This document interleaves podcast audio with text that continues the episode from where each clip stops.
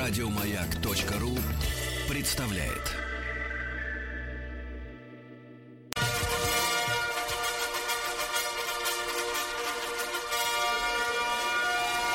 Сергей Стилавин и его друзья.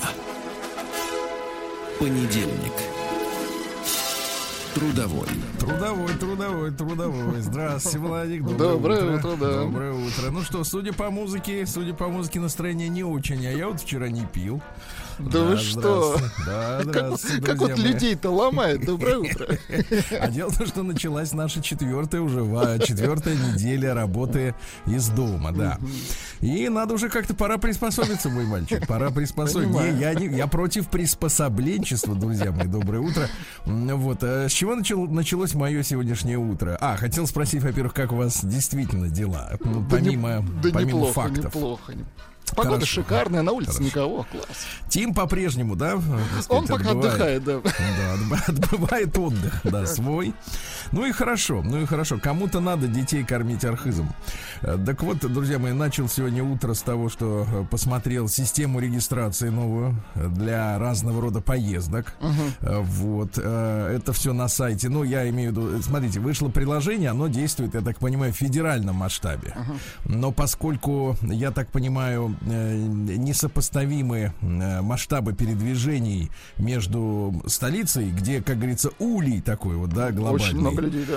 И обычным нормальным городом, где есть, некоторое количество людей, которым надо куда-то поехать, то я так понимаю, что в федеральном масштабе действует специальное приложение. Я его тоже себе скачал на всякий случай, потом понял, что оно не требуется для московского региона.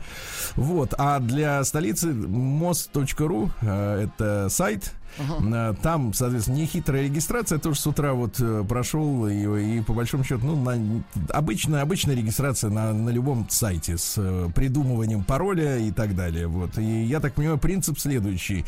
Если ты хочешь ехать, например, на дачу, вот вы, Владик, да? Uh-huh. Предположим, вы хотите ехать ко мне на дачу. Срочно, так. Да, и вам срочно надо ехать. Uh-huh. Вы регистрируетесь, указываете время, маршрут, и я так понимаю, что две поездки в неделю вы можете совершить. Условно говоря, приехать и уехать. Уехать даже лучше. Вот. И, соответственно, вот так вот и живем теперь, потому что трафик-то в столице упал, но и недостаточно, понимаете, да? Недостаточно. Значит, начнем с хорошего, Владуля. Давайте. Начнем с хорошего. Давайте-ка мы с народного... Это даже еще не омбудсмен. Не омбудсмен, хорошо. Не омбудсмен, просто крик. Не крик, а предложение гражданина. Угу. Спасибо за эфиры на Маяке, пишет мужчина. Я скопировал эту запись себе в почту с социальной сети, по-моему, ВКонтакте мне написали. Вот, поэтому при копировании текста письма утрачивается, к сожалению, авторство. Но тем не менее. С праздником, Сергей. Вот вчера был хороший праздник, очень замечательный, да. Я вас тоже поздравляю, Владик. И я вас поздравляю. Спасибо, да. Сергей, когда же мы на Маяке организуем цикл передач про редкие профессии и ремесла? Uh-huh. Если вы и Рустам не организуете, то вряд ли кто организует. Я занимаюсь конопаткой срубов уже 24 года. Мне передали свое ремесло деды и прадеды. А сколько замечательных плотников, резчиков по дереву и так далее. Может, молодежь, наконец, из офисов будет тянуться в реальные профессии. Хотел бы услышать ваше мнение, Сергей. Вот. У нас, кстати, будет сегодня, я так понимаю, тема дня о профессиях будущего. Uh-huh. Я бы, честно говоря, вопрос поставил следующим образом. Вы верите, что после окончания эпидемии и прихода так называемого будущего, да, оно действительно сильно изменится, вот реальности, я имею в виду, и профессии все переформатируются до неузнаваемости, да? Вот насколько готовность моральная к этому процессу существует, или это все фантастика и, как бы, так сказать, идеи неумелых прогнозистов, да, которые, в принципе, ни одного кризиса никогда не сумели спрогнозировать достаточно четко. Вот. А что касается конопатчиков, вот вам, Владик, может быть, это все весело, очень смешно. Да опять не же, знакомо, не опять же, ложится на вчерашнее неровно, да, информация. Но дело в том, что конопатка — это действительно очень важная профессия, потому что когда люди строят дом из дерева, вот, они из пеноблоков складывают вот эти газобетонные, тем более есть еще за зажористые люди, у которых есть еще и кирпичные дома. Вот, а если строить дома нормальные, я имею в виду в экологическом смысле, потому что деревянный дом, я сам в избе живу. Вот, это великая вещь, потому что она дышит. То есть у тебя дерево, оно работает таким компенсатором, условно говоря, влажности, понимаете, да? И то есть, например, когда на улице морозно, то в доме не так холодно, а если жарко, то не так жарко, в отличие от вот всего остального, что очень быстро из материалов реагирует на погодные изменения. Поэтому русские и нерусские люди, которые строили дома из дерева по всей земле, ну где дерево было, понимаете, да? Вот, они, понимаешь, решали вопросы кондиционирования фактически одновременно. Так вот, конопатка, мой мальчик, это когда бревна же кладутся друг на друга, понимаете, да? Они неровные, да? А между ними все-таки существуют нанозазоры. Давайте вот их называть защелины. Я вот только что придумал это слово защелины. Их надо конопатить, да, Сергей? Нет, защелины — это когда между зубов как бы папироса помещается. Да прекратите. Вот, а это конопатка. Я абсолютно поддерживаю, что цикл о реальных профессиях, которые, ну, никак не заменить искусственным интеллектом, как говорится, сорян, ребята. Это действительно искусство на грани с творчеством, вот, и очень кропотливая работа, и настоящие, а не халтурные конопатчики, да, которые действительно изолируют дома, они на вес золота, реально. Значит, это на заметку. Вдруг к нам сегодня Рустам Иванович придет, так вы ему сообщите, что хорошо, вот есть такой запрос социальный, хорошо. Запрос, да. И вторая история, значит, тоже письмо получил, а потом мы с вами почитаем длинное письмо из больницы. Вот что. Да-да-да, документальная история, как говорится. Здравствуйте, Сергей Валерьевич. Отправляю вам фотографию того, и мне пришла фотография, действительно, как в нашем ТСЖ вот, борется с коронавирусом. Уборка проходит каждый день, все хорошо, но вот это чудо российской смекалки. Дальше мы обращаемся к фотографии. На фотографии изображен подъезд дома, знакомый вам, типичный, да? Около кнопки вызова лифта к стене прикреплена некая такая картонная коробочка, из которой торчат деревянные иглы. При ближайшем рассмотрении оказывается, что это зубочистки. Так. И вот письмо. Уборка проводится каждый день, да, но вот это чудо российской смекалки не могло не порадовать. Видимо, насмешить сначала. Угу. Принцип действия такой. Берется зубочистка. Так. Этой зубочисткой нажимается кнопка вызова лифта, потом кнопка этажа в лифте, кнопка домофона для выхода, а потом уже зубочистка выкидывается в урну. А для того, чтобы мы наконец поняли принцип действия этого механизма, нам разъясняли его на обратной стороне платежки за март. Да, вот такая там вот была история. Инструкция, очень хорошо. Дело в том, что наш народ, он смекалистый, правильно? Он из всех. Главное, после нажатия всех кнопок еще и по привычке в зубу, как говорится. Да, нет, обязательно зубочистку нужно сжигать. Да, ну а теперь давайте народного омбудсмена и записки из палаты. Это интересно.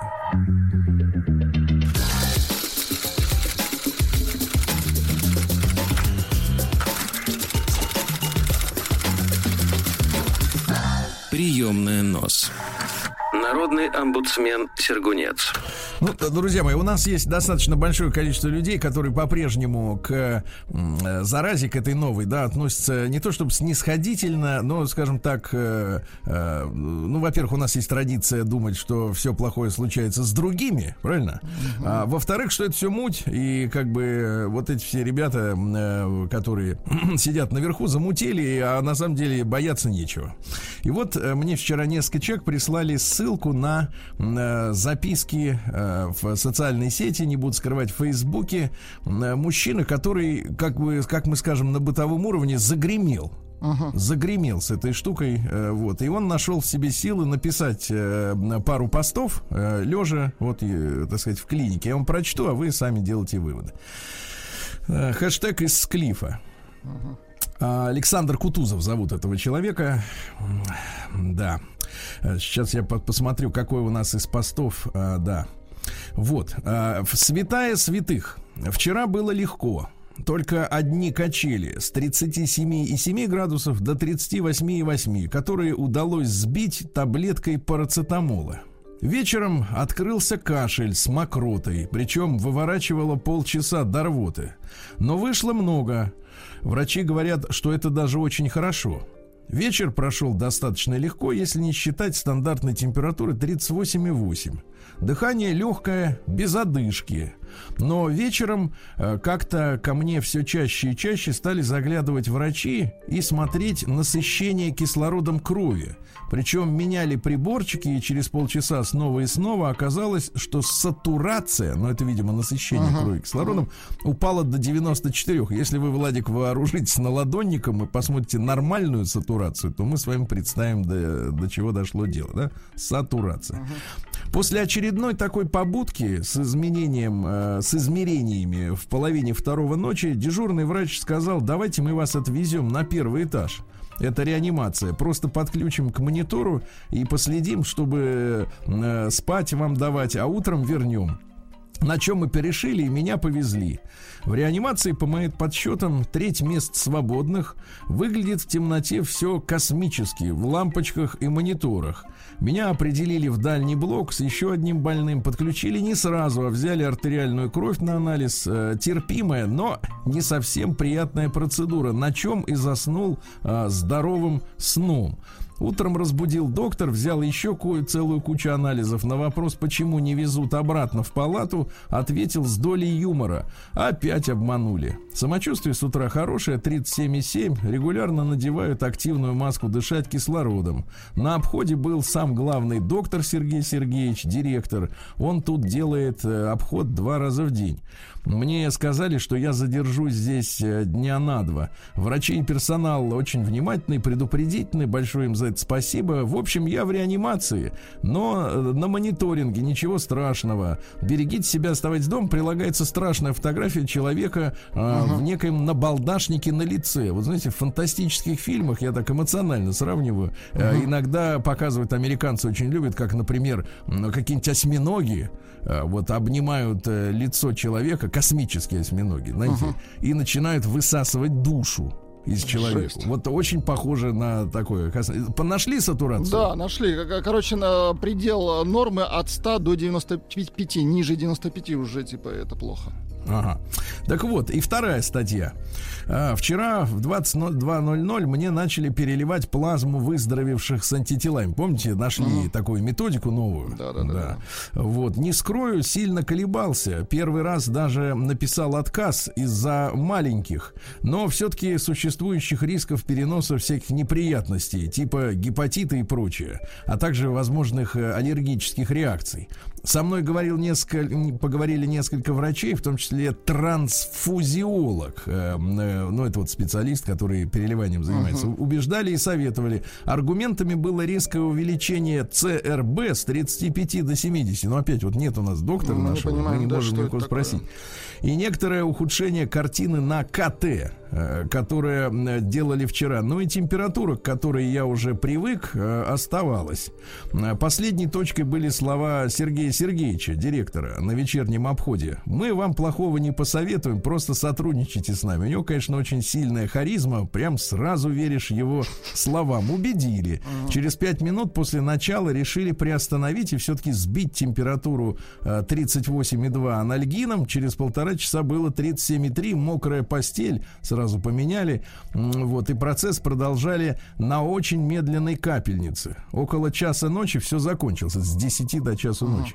Знаю, друзья, что некоторые из вас в 22:00 за меня молились, поэтому все прошло гладко. С утра 36,1, сейчас 36,4. Сатурация даже без кислородной маски 97-98. Чувствую себя замечательно.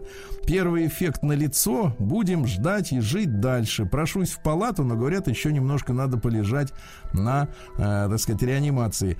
Кстати, вчера еще из хороших новостей начал чувствовать запахи. Вот, хотя в реанимации это не всегда к месту. Врачи здесь в реанимации, ребята, очень веселые, скучать не дают, со своим специфическим юморком. Ну, медицинский юмор мы знаем, да. Все здорово, жизнь налаживается. Вот пару писем, ребята, я прочел от Александра Кутузова. Ну, это пишет взрослый мужчина, я так понимаю, ну, где-то в районе 50, судя по обычным фотографиям, да. Вот, конечно, мужчинам не принято жаловаться и расписывать в подробностях, как плохо, да. Нас всех приучили учили с детства, что жаловаться может только женщина. Девушка, вот. Но, тем не менее, из этих двух статей следует, что, в принципе, оказаться на месте Александра, я смотрю, желающих-то нету, да, Владик? Абсолютно точно. Давайте перебьемся. Нет, хорошая история. Прием корреспонденции круглосуточно. Адрес stilavinsobakabk.ru.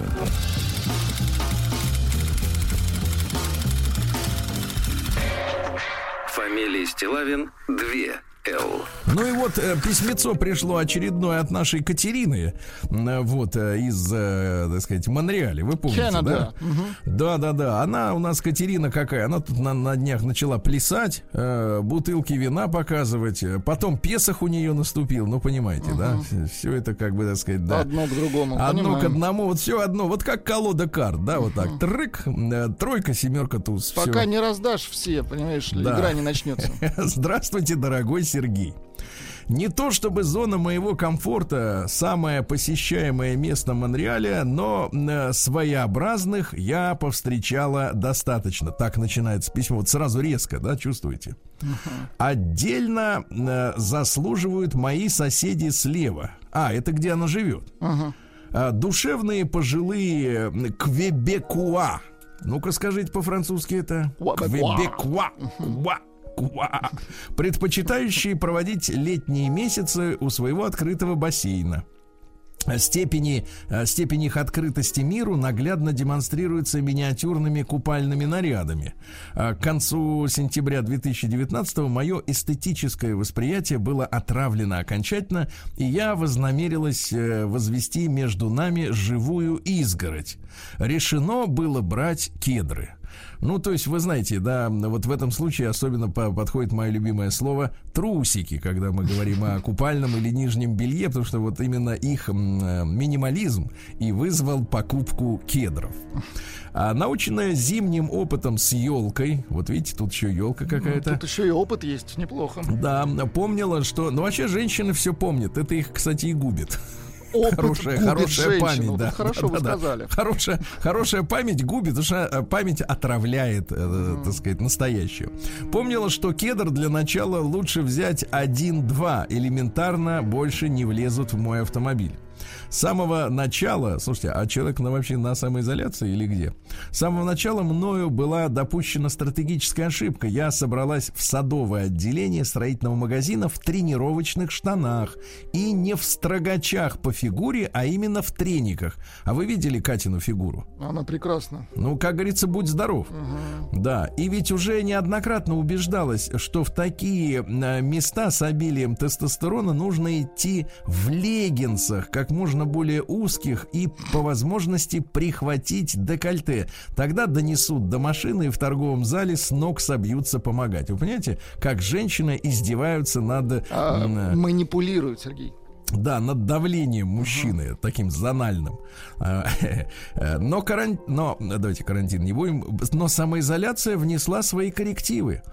Четверг выдался изнурительным. Понимаете, у Кати самоизоляция изнурительная. Изнуряет ее. Понимаю. Да, утро пятницы не радовало, поэтому штаны были выбраны самые, что ни на есть, пижамные. Владик, а вам как нравится, вот что на штанишках женских пижамных нарисовано, когда что? Нарисовано?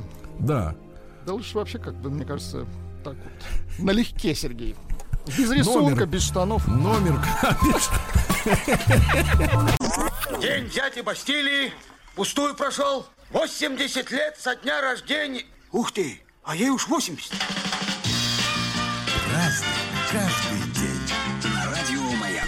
Так, дорогие друзья, ну что ж, сегодня с нами Владик. Это очень хорошая новость. Сегодня 13 апреля. Сегодня Великий понедельник, начало Страстной недели, дорогой Владик. Да. Сегодня день мецената и благотворителя в России. Ну что такое меценат и благотворитель? Это очень богатый человек, да, вот, который на свои деньги покупает не яхту, а театр. Да, например. Покупает, да. Вместе с актерами. Но они этого не чувствуют. Они ему благодарны. Да, сегодня точно. В Таиланде и в Непале Новый год под названием Сонгкран. Красивое название. Вот, да. Там история такая. Если улыбающийся таец, вы же были там вот в рассаднике, польет водой вашу спину и плечи, значит, он желает вам счастья. То есть, вот у них, Новый год у сикхов, он называется Вайсаки. Да, тоже хорошее название. Сегодня Всемирный день рок-н-ролла. В 1954 году Билл Хейли записал песню «Rock Around the Clock». Вот-вот, да-да-да-да. И сегодня замечательный праздник. Сегодня национальный день в Чаде. Но дело в том, что сейчас об этой республике Чад ничего... негры поют, да, там обычно? Нет, не так. В республике Чад негры кричат. Это была карикатура в журнале «Крокодил». А веселого, кстати, мало, Владуля. Вот смотрите. Средняя продолжительность жизни у мужчин 47. Это Африка, сынок. Да-да, там жарко, я понимаю. А я выписал из статьи о кинематографе Чада список работ. А вы считайте, сколько в Чаде снято вообще фильмов. Значит, началась работа над кинематографом здесь только в 1994 году. Кто-то забыл видеокамеру, видимо, да? Да, были сняты два фильма. «Дилемма о феминин», то есть «Дилемма женщины». Вот. И второй фильм «О такси for Азузу». Это «Такси для Азузу». Второй. Следующие два фильма вышли в 1999-м. «Ленфанс конфиску». Вот. И «Бай-бай, Африка» режиссера Мохаммада Харуна. Очень и, наконец, последний фильм, который вышел в Чаде. На экранах появился в 2003 году. Больше в Чаде не снимают. Да. Ну и сегодня Ипатий Чудотворец. Вот. А в некоторых регионах этот праздник назывался «Огнище». А огнищанка, это женщина, которая в этот день родила, должна была отнести в поле тлеющие угли и развести там костер, но чтобы ничего от другого не сгорело. Вот такая вот прекрасная традиция. Праздник каждый день. Ну что, товарищи, в 1204 году участники 4-го крестового похода, а на самом деле это бандиты самые настоящие, взяли штурмом и разграбили Константинополь. И на 60 почти лет он стал столицей так называемой Латинской империи. Вот, управлялась она из Венеции. Вот, поэтому мы все меньше и меньше, честно говоря, имеем претензий к туркам относительно того, что сейчас на этой древней христианской земле находятся потомки османцев, да, Османской империи, а все претензии, собственно говоря, как раз к Венеции, к Лондону, куда переместились капиталы позатем из Венеции, и вот к этим ребятам, которые живут грабежами. А в 1519 году Екатерина де Медичи, помните Ларец-то, Мария Медичи? Вот это Ларец. Оттуда. Да, это супруга. Киностудия имени Горького. Киностудия отличная, кстати, была. Так вот, друзья мои, после смерти супруга Генриха II, а это был организатор, сейчас вы поймете, о чем идет речь, организатор Варфоломеевской ночи. Это ночь, когда католики резали гугенотов. А гугеноты — это ребята, которые сегодня составляют, ну, наверное, не то чтобы большинство, но, наверное, доминирующую часть идеологически французского общества, потому что от этих гугенотских притеснений, в принципе, многие французы уехали в Канаду. И вот в Канаде вот это все французские регионы, это вот как раз гугенотские. Дальше, что у нас интересного? Значит, почему обратил внимание король именно на эту, на Марию Медичи? Знаете почему? Ну-ка. А секрет в следующем. Для нее, для свадебного портрета были изготовлены впервые для женщины, потому что до этого такую обувь носили мужчины. Туфли на каблуках. Да, это была первая женщина, которая надела... На каблуках, ну, да? Да, а и так в итоге... только мужчины были на каблуках. Да-да-да. Вот время и в итоге... было, да, шикарное? Нет, сейчас тоже, если я вам могу прислать ссылки из Инстаграма. Нет, сейчас-то понятно. Такие красавцы, ну что вы. Нет, просто раньше, видите, все-таки это откуда идет. Она была первой, и в итоге... А он так увидел, у него как бы загорелось посередке, как говорится, и все, и вот стала королевой, видите? А сейчас женщина это тоже использует этот прием. Ну, конечно, королей нет, но король... Краткосрочно использует. Король на час. Да, в 1570 году Гай Фокс родился. Это английский католик, вы помните, да, который тащил порох под здание английского парламента, чтобы их там всех к чертовой бабушке взорвать. Приподнять. Потому немножко, что... Да. Потому что он был католиком, а они все вот англиканами. Ну, то есть отреклись от Папы Римского. Это же еретики все, понимаешь? Ну, да, предательство, Владик? Конечно. Отступники. Он хотел веры их взорвать, а с него кожу сняли, и он всех сдал. Это вот за петарды с него. Ужасно, да. В 1598-м подписан сегодня французским королем уже Генрихом IV. Они все подряд Генрихи. Вот, так называемый Нантский эдикт. Короче, наконец, французским гугенотам предоставили свободу верить во что они хотят. Ну, то есть перед этим 8 войн прошло, людей поколошматили и, наконец, дали им свободу. Но историки говорят, что в результате этих войн Франция стала еще сильнее и на 2 века стала превратилась в самое сильное государство Европы. Да. Дальше. Джозеф Брама в 1748-м. Это английский изобретатель. Вообще он был столяром-краснодеревщиком. Да. Увлекался задачей создать такой замок, который воры не смогут отмычками скрыть. Да, и вот он создал действительно замок в 1784 году и обещал огромную награду тому, кто этот замок откроет отмычками. Так вот, парни, 67 лет не никто не мог этого сделать. Ну, круто. А замок стоял в витрине его магазина. Вот, так вот, нашелся через 67 лет умелец, который потратил на взлом, а теперь, внимание, 51 час. Да. Короче, вот Брама, да, такие вот были замки. Сейчас-то ребята на раз, два, три щелкают, да, вот это все. В 1771-м Ричард Тревитик, это английский изобретатель, он создал паровую машину повышенного давления. Конечно, они поначалу взрывались, вы знаете, и уносили с собой как бы вместе с паром на небеса изобретателей. Но, тем не менее, вот этот вот очень важный шаг в создании машин, да, которые стали приходить на смену кому? Коням и ослам, правильно. Сегодня Вашингтон, город Вашингтон, назвали Вашингтоном в 1780 1982-м. Река, кстати, там интересно называется, там Анакостия. Анакостия, да. И по меньшей мере уже 4000 лет на этом месте жили коренные американцы. И в итоге индейцев всех оттуда вытурили. То есть это законное место проживания настоящего американского народа. Правильно? А теперь там что понастроили? Белый дом. Там этот рыжий сидит. Слушайте, вы обратили внимание, что у него он какой-то апельсинового цвета, у него кожа оранжевая прямо, у Трампа. Ну, его подкрашивают, конечно. Вот особенно вот этот белый цвет вокруг глаз, он очень, очень сомнителен. Очень. Белый цвет, это у него очки солнцезащитные, потому что он лежит в солярии. Это понятно. Но почему у него кожа-то оранжевая? Понимаешь, вот у всех остальных нормальных людей она как бы просто смуглой становится, слушайте, а он прям оранжевый. Вопрос, а он точно человек? Вот это надо проверить. Да. Так вот, что самое интересное, это, ребята, что Вашингтон назвали Вашингтоном, пока еще сам Джордж Вашингтон был жив. То есть при жизни.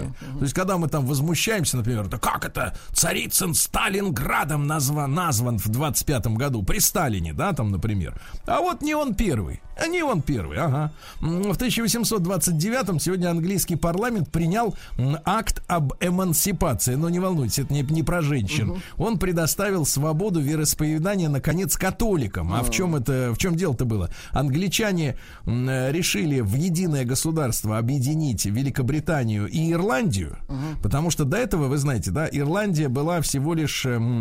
ну, скажем так, колонии Великобритании. И более того, в Америке до сих пор есть потомки людей, которых привезли в качестве рабов. Насильно, ничего себе. Рабов, насильно. То есть белых людей с острова Ирландия, да, англичане продавали как рабов, как живой товар и переправляли в Америку.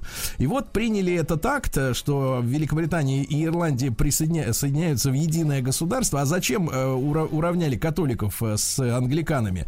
А для того, чтобы на местах руководящие должности могли занимать ирландцы, потому что по закону английскому на государственном посту должен был быть только человек, который исповедует протестантизм. А вот католикам было запрещено. Но как управлять страной, если столько чиновников не было бы, понимаете, да? Рихард Асман, это немецкий аэролог. А вот аэрология, Владик, это у нас... Это метеорология, понимаешь ли, свободная атмосфера, то есть где-то там. Что тут, мы даже не знаем, что там происходит, а они знают, понимаете, вот так вот, да. Вот такие события. Сегодня у нас в 1883-м Александр Васильевич Александров, наш замечательный композитор, хоровой дирижер, организатор ансамбля песни и пляски советской армии. Вот. Очень хорошо. Да, прекрасно, прекрасно. Вот, а в 1883-м Ефим Алексеевич Придворов родился. Ну, с такой фамилией, конечно, трудно быть революционным поэтом, поэтому Ефим Алексеевич Придворов сказался Демьяном Бедным. Ага. А вот эту фамилию вы уже все прекрасно знаете, да? Он был матросом, он принимал участие в сожжении трупа Фанни Каплан. Угу. Это женщина, которая якобы она стреляла в Ленина, но была она подслеповата, поэтому попала то ли не туда, то ли вообще никуда не попала. И, значит, стихи Демьяна Бедного. Да. Ну-ка. Давайте. Какой-то тип страдал запоем. Хорошие стихи, крепкие. В запое был он зверский люд, бросаясь с руганью, с разбоем на неповинный встречный люд, как вы понимаете, да? Ну, прекрасный поэт, мне кажется. Это, кстати, строки 1933 года. Да, это чувствуется, да. В принципе, чувствуется, что влияние Пушкина на него точно никак не оказало. Что человек жить хочет. Да, очень хочет жить. Да, в 1886 хорошо жить и мыться с мылом в горячей воде. Федор Ильич Баранов, наш замечательный создатель промышленного рыболовства. День взятия Бастилии пустую прошел. 80 лет со дня рождения. Ух ты, а ей уж 80. Так, ну что же, друзья мои, у пульта Владик наш замечательный сидит, чахнет. Вот сейчас мы его будем веселить по-всякому, по-страшному. Да-да-да, друзья мои, в 1892-м в этот день на свет появился Роберт Уотсон Уотт. Мало ему одного, Уотт, так ему второй подавай. Это шотландский физик, который изобрел в 1935-м радар. Радар. Вот, да. И в частности систему радиолокационного обнаружения самолетов. Вот так вот, да. Дальше что у нас интересного? Ну, из вот героев так называемых гражданской войны в 1896-м Олеко Дундич родился. Вот, это хорват по национальности. Он в Первую мировую попал в русский плен. Затем, будучи в плену, ну, на территории глубокой континентальной России, будучи в плену, значит, после революции, естественно, когда бордельера началось страшно, вступил в Красную гвардию, ну и с удовольствием под видом красноармейца крошил наших с вами соотечественников, в том числе в Крыму, валил из пулемета. С удовольствием, подчеркиваю, потому что никаких отеческих чувств к России он не испытывал. В 1897-м Эдуард Казимирович Тиссе родился. Это наш кинооператор, кинорежиссер Сергей Эйнштейн, вместе с ним снял «Броненосец Потемкин», а также фильмы «Октябрь», «Александр Невский», «Иван Грозный». Помните времен Великой Отечественной войны? Очень патриотические фильмы, кстати. А в 1899-м Александр Александрович Давиденко, это композитор. Вот, он сначала послужил в Красной армии, затем работал санитаром на железной дороге, вот, ну и, так сказать, чем же... Нет, есть у нас вот маленький барабанщик. Вот, маленький барабанщик. Вот, да, конечно. Вот. Хорошо, про смелых бойцов. Да, очень хорошо, и ребятки поют хорошо. В 1902 году в Санкт-Петербурге проведены испытания первого в России троллейбуса, который изготовил знаменитый Фрезе.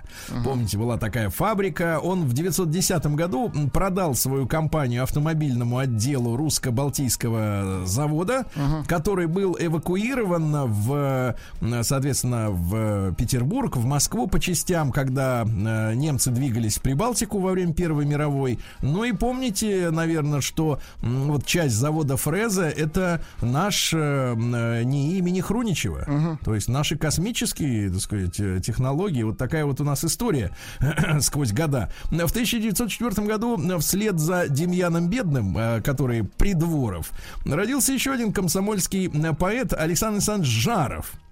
Ну вот взвейтесь кострами, темные косы. А у вас синие ночи, да?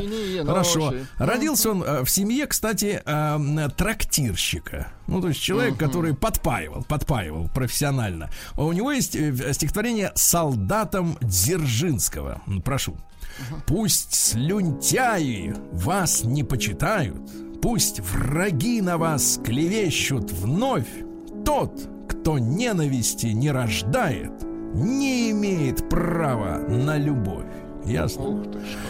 Вот так вот. В 16 году, вот я уже об этом сказал, в Фили переведен русско-балтийский автомобильный завод, ныне имени Хруничева, ГКНЦП. Вот так вот, да. В 18 году при штурме Екатеринодара, ныне Краснодар, убит влетевший в окно гранаты Лавр Георгиевич Корнилов. Значит, чем мы обязаны Корнилову? Ну, это генерал царской армии, да, который, в частности, например, в марте 17 года его назначили командующим Петербургского гарнизона уже после Петроградского, после революции. И он фактически спас от расправы царскую семью. Он устроил ее театральный арест.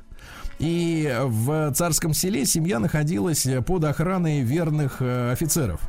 А уже периметр охраняла гвардия рабоче-крестьянская, которые очень хотели убить царя и тогда, но Корнилов этого не позволил. Что касается судьбы самого Корнилова, то его взорвали, а на следующий день белые отступили из Екатеринодара, и ищущие золото большевики, они считали, которые ворвались в город, они считали, что где-то спрятано золото, и случайно нашли могилу Корнилова свежую, и труп разорвали и сожгли, и ногами растоптали. В общем, жуткие вещи происходили в нашей стране, к сожалению.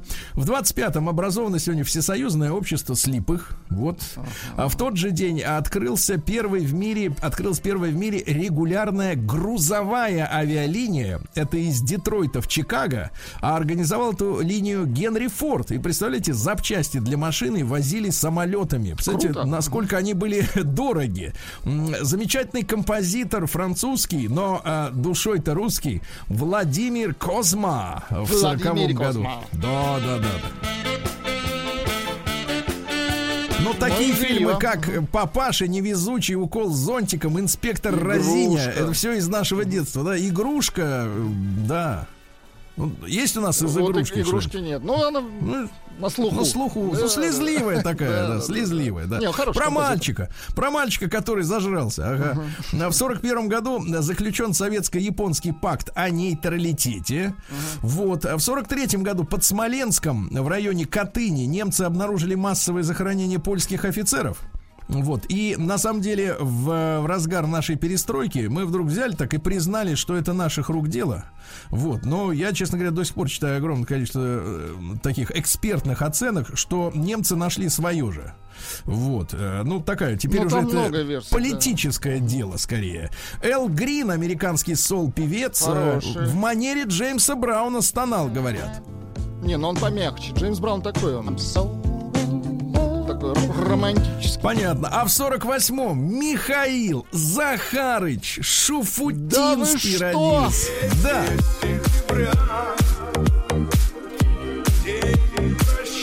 Вот так вот, да. Кстати, настоящий баянщик, то есть баянист, извините меня, дипломированный, да-да-да. Вот, а в свое время был руководителем вокально-инструментального ансамбля в «Лейся песни». На минуточку, да, очень много хитов. Но его из-за бороды, как он сам говорил, не выпускали даже в Болгарию, потому что бороду мог носить только один человек, Карл Маркс. Да-да-да, не пускали к микрофону. Давайте так, Сашу Кутикова поздравляем с днем рождения, Александра, да. Вот! Ну, Ирина Хакамада сегодня родилась в 55 году. Цитата, Владик. Ну-ка, давай. «Жизнь — это кайф. Хотя уметь интересно жить — тоже работа». Понятно.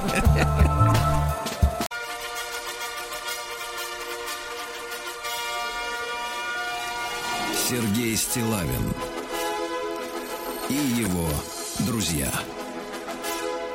Понедельник. Трудовой. Понедельник трудовой, друзья мои, и мы измеряем пульс планеты, потому что происходит в нашем дорогом и любимом Омске. Круто сказано, Владимир. А то! Нет, не в этом смысле, а то.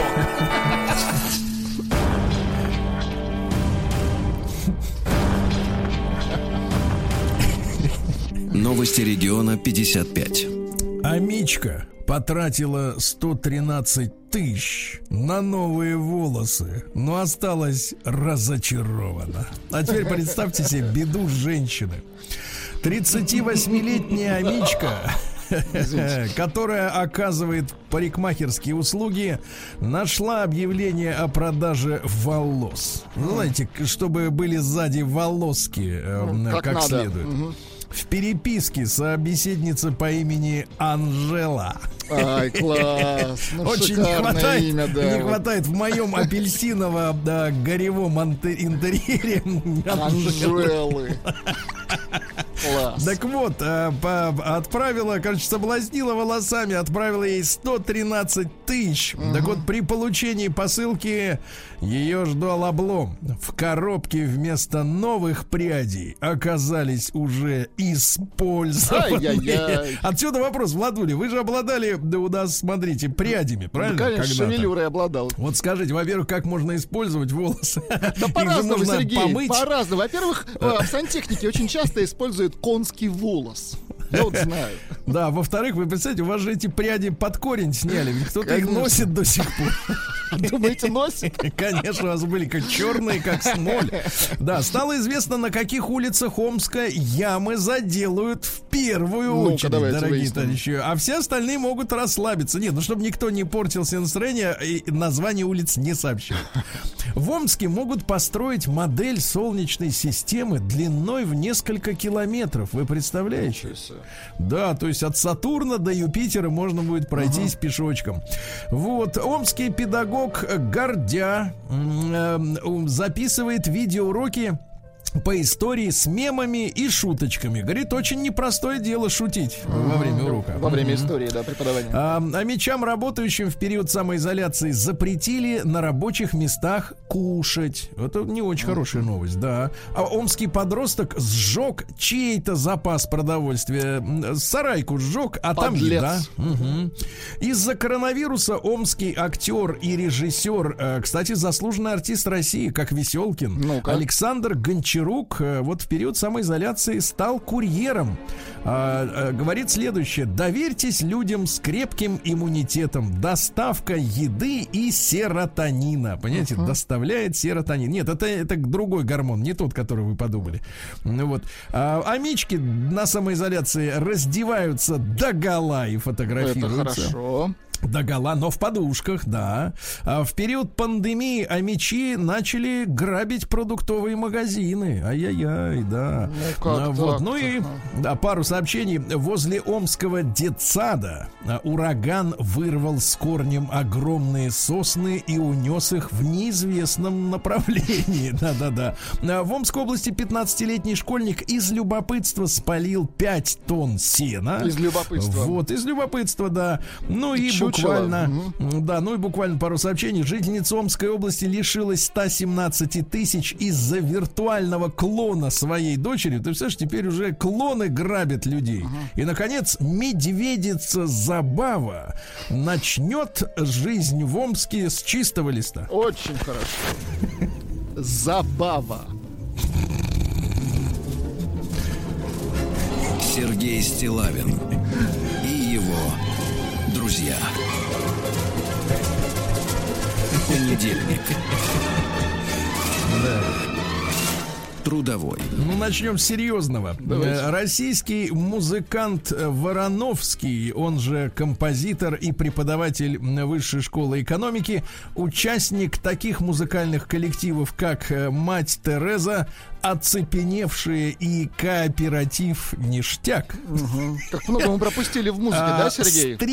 Стримит звуки болота, окружающего его дом под Гжелью в поселке Кузяево. Говорят, жуткие звуки там у него, да. Выходят из болота газы. Да. Власти Москвы рассказали, кто чаще всего нарушает режим повышенной готовности. Конечно, это молодежь, подростки и лица среднего возраста. То есть не мы с вами. Не туда, не сюда, да. Да-да-да. Российские космонавты рассказали о своей любимой музыке. Нравится группа «Сплин». Космонавтам, да. Названы самые популярные детские имена в 2020 году. Ну, по-прежнему Александр на первом месте. У девочек по-прежнему Софья. Как всегда в подобных новостях самое главное — это исключение. Ну-ка, давайте. И вот они, пожалуйста. Появились на свет следующие сограждане. Тристан. Ахиллес. В хорошем смысле Ахиллес. Да, ну из вашего любимого Брайан. Класс. Да. Потом появился отдельно Райан. Он тебе был Брайан Адамс и Райан Адамс. Да. Также Елисей Козьма. А если у девочек попроще: Афина, Аксинья, Мальвина. Искра. Наверное, Искра все-таки, а не Искра. И Весна. Да, вот так вот. Прекрасные волонтеры из Уфы начали печатать маски для врачей на 3D принтерах. Хорошо. Вот. В 3 регионах России из-за коронавируса запретили продажу разливухи, разливного пива. Онищенко заявил, что российским летучим мышам, коронавирус не страшен, но ему, как говорится, еще найти надо видней, да. Сексуолог, сексуолог посоветовал не злоупотреблять с этим делом, да? Виагрой не злоупотреблять. Значит, я бы советовал людям за 45, у которых есть проблемы с сердцем, как бы таблеточки-то посчитывать. Врач Сергунец советует, давайте. Да-да-да, давайте. Гадюки вышли из зимней спячки в Подмосковье. Кстати, клещей просто завались, ребята. Вот, ну и что у нас интересного еще? Общественная палата предлагает ужесточить наказание за оскорбление в интернете, чтобы туда не шлялись и не матом друг друга из-под ников не поливали. Ну, это давно пора сделать, дайте. Давайте дальше.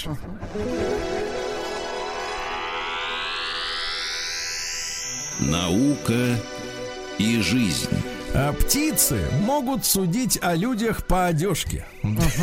Им сверху виднее. Да, на какой анорак навалить, значит, сверху гостинцев, да. А врачи рассказали, как алкоголь влияет на организм человека старше 40. Ну-ка, давайте. Да, регулярное употребление алкоголя повышает склонность к проблемам с настроением. Не замечаете перепадов? Нет. К развитию тревожности. У меня только улучшается, Сергей. Нет, это имеется в виду после. Главное не прекращать, Сергей. Это маленькая хитрость, я вас научу. В России изобрели силовое поле для космонавтов. Дело в том, что наше магнитное поле на Земле нас защищает от всякого рода ионизирующего излучения. А когда космонавты туда вылетают, у них же нет магнитного поля.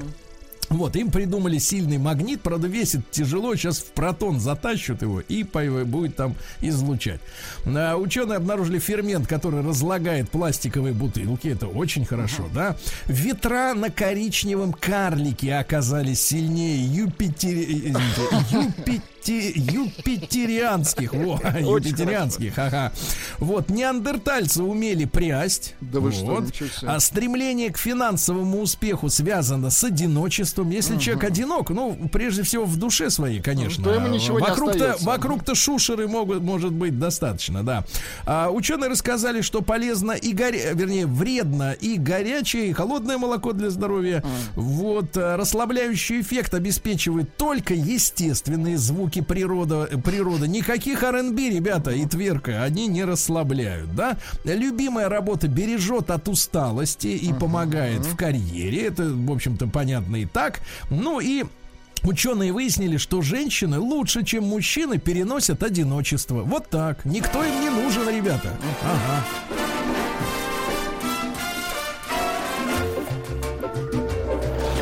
Новости капитализма. Так, о хорошем. Своенравная зебра пустилась в бега и родила от осла. Да, все как в жизни, да. Что у нас интересного. В Испании запретили использовать полицейских не по назначению. В частности, вызывать, чтобы поздравить детей с днем рождения. Вот у нас милиционерами всегда пугали, а там, видишь, наоборот. Сейчас приедет дядя полицейский и подарит тебе, например... И поздравит тебя как следует. Да, чайка целиком проглотила кролика. Да ладно. Чайка целиком её проглотила кролика. Да-да-да, страшная вещь, да. В Фейсбуке обнаружили группу людей, где все пользователи притворяются муравьями. Замечательно. Да-да-да. В Британии дикие козы съели забор. В Австралии мужчина вывез мусор на мини-танке, опасаясь коронавируса. Неплохо. Вот. Мальчик на самоизоляции в Великобритании покорил Эверест. Он поднялся по лестнице многоэтажного дома 2507 раз, чего хватило, собственно говоря, для достижения Джомолунгмы, да? Ну и, наконец, Великобритания приготовилась к нашествию гигантских смертоносных шершней.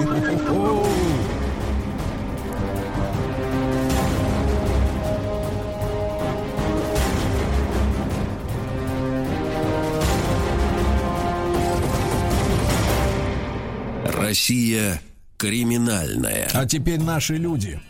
Россиянин украл со станции метро 65 мощных ламп для своей дачи. Он всегда хотел шампиньоны выращивать. Всегда хотел жить как в метро, да. А житель Курганской области 5 лет прятался от полиции среди гробов в ритуальном агентстве своей мамочки. Да, в поселок тоже интересное название имеет. Щучье. Хорошо. Да-да-да, щучье.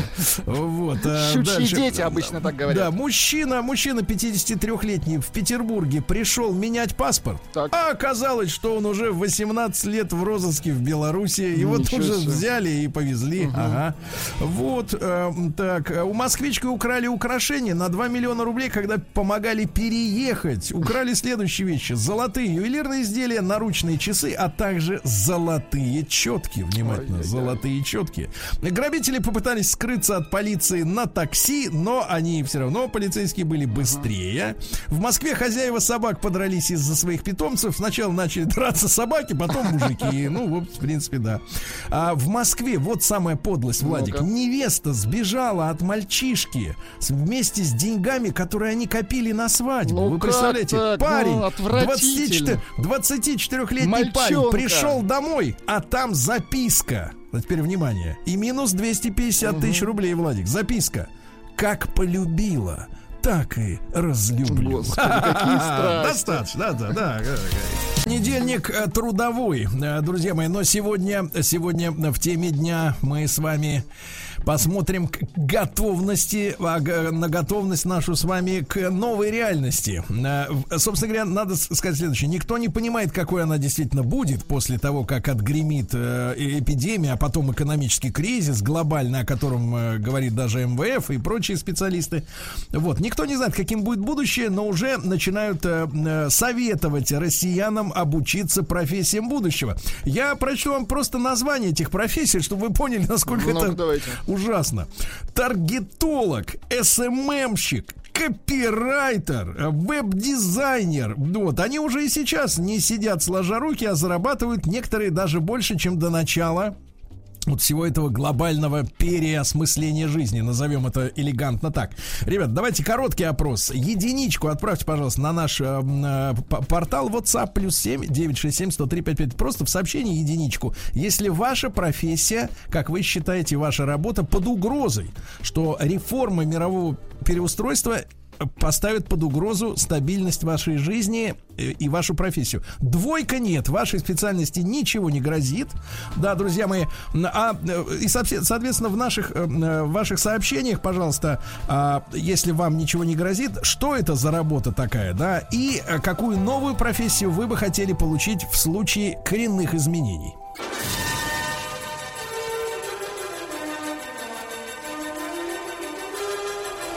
Сергей Стилавин и его друзья. Понедельник. трудовой. Ну что, товарищи, послушал вместе с Владиком новости спорта наши. Что делается? Даже теннисисты хотят уходить из профессии. Рушится система сверхгонораров в этом элитном виде спорта. Но, честно говоря, я не представляю себе человека, который бы занимался теннисом и не имел бы для этого огромных ресурсов, потому что это очень дорогое удовольствие, скажем так, а профессия тем более. Но, смотрите, нас начинают немножко, так сказать, подзапугивать журналисты, да, которые пишут всякие инфоповоды, сочиняют. Вот россиянам посоветовали обучиться профессиям будущего. Я еще раз напомню, вот эти слова, которые, я считаю, что для нормального человека, в принципе, они звучат как музыка. Таргетолог, СММщик, копирайтер, веб-дизайнер. Вот. Меня смущает в этом перечне то, что эту балалайку со сменой профессии вообще, в принципе, в СМИ начали продвигать гораздо раньше, чем случился коронавирус. Понимаете, да? Вот это будущее с искусственным интеллектом, оно начало вырисовываться раньше. Поэтому я к этим сообщениям я отношусь с уважением, конечно, да, но звучит это как старая какая-то пластинка. Вот давайте мы с вами, пока вы голосуете, пожалуйста, единичку отправляйте на наш WhatsApp-портал +7 967 103 5533. Если ваша профессия, ваша работа, вы считаете под угрозой. Ну, под угрозой тех изменений, которых никто себе пока что четко не представляет, как они будут действительно выглядеть-то, да, через год, через 5. Вот не представляет, но под угрозой, так сказать, интуицию проверяем. Двойка нет, ваша профессия, она при любом раскладе будет востребована, да.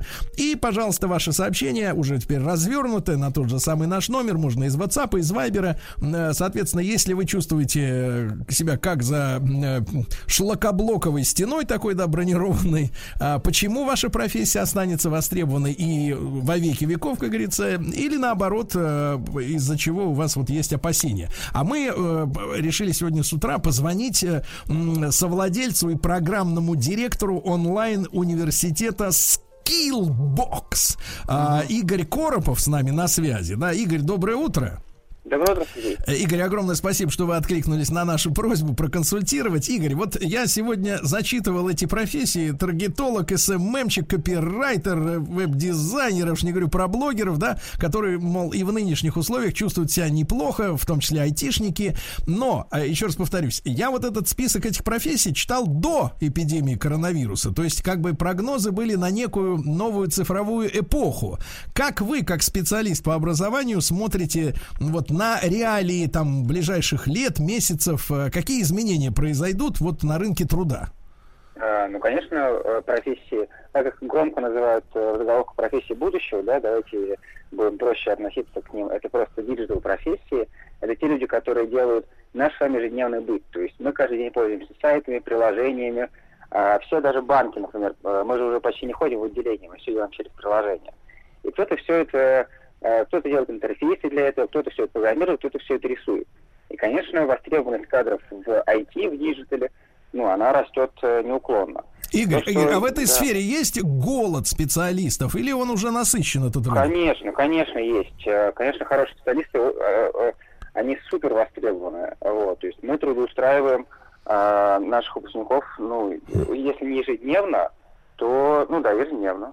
Да, Игорь, такой вопрос. А вот во многих профессиях есть, как говорится, противопоказания. Ну, условно говоря, ну, там, людей старше, там, 50 не любят принимать на работу в некоторые места. Женщин, например, не особо симпатичных, извините за прямоту, так сказать, не позовут на роль секретаря, скорее всего, какого-нибудь мегабосса. Вот в этих цифровых профессиях возраст, пол, какие-то особенности, нахождение территориальное имеет значение определяющее? Ну, касаемо пола, наверное, все-таки, например, в программистах и в инженерах меньше женщин традиционно, а, например, в дизайнерах, ну, наверное, столько же, да. Есть там некоторые просто, ну, склад ума есть такое, ну, обычно мы считаем, что женщины к техническим профессиям менее склонны. Наверное, это так, хотя я не беру судить, вот. А касаемо, ну, для людей более пожилого возраста есть, например, всегда более простые профессии, такие как тестировщик, то есть это те люди, которые тестируют сайты. Достаточно несложные задачи, и люди в возрасте с ними неплохо справляются. Есть даже программы по переобучению вот людей в том возрасте, который мы назвали, но как раз тестировщиков. Угу. Игорь, а вопрос такой, вот это будущее, да, все-таки мы с пометкой о будущем говорим. А какое количество людей, трудящихся, эта цифровая сфера сможет трудоустроить? Я имею в виду в процентах, то есть сколько живых людей должны уйти вот в цифру и работать там? Ну, в процентах от чего, опять же? От общего трудового фронта, как говорится, да? Вот сколько, какой там, 20% или целых 50 будут сидеть в сети и там зарабатывать? Ну, 50 вряд ли, конечно, потому что все-таки, например, не знаю, машинисты поездов, видимо, они в ближайшее время, и водители тоже нужны будут. Вот. А касаемо процентов, мне кажется, что процентов 10-15 для начала точно. И ваш прогноз, вот вы тоже в растерянности, вы видите уже горизонт временной, когда это будущее наступит, или мы вот о теоретических вещах продолжаем говорить, и вот впереди туман? Это уже наступает, просто это не будет так, что в одну секунду раз и всех уволят, и всем придется резко работать. Вот это будет достаточно плавно, и это уже происходит. У нас вот есть множество выпускников, не знаю, вот один из последних, это рабочий на нефтегазовой вышки, который стал там дизайнером, или геолог, который стал маркетологом, да, там очень много людей из классических профессий перепрофилируются в диджитал. Угу. И вопрос такой, чтобы уже слушатели предметно представляли. Вот человек пришел в такой вот университет, как ваш, да, переобучиться. Минимальная планка цены за курс переобучения, чтобы люди были готовы к суммам, какова?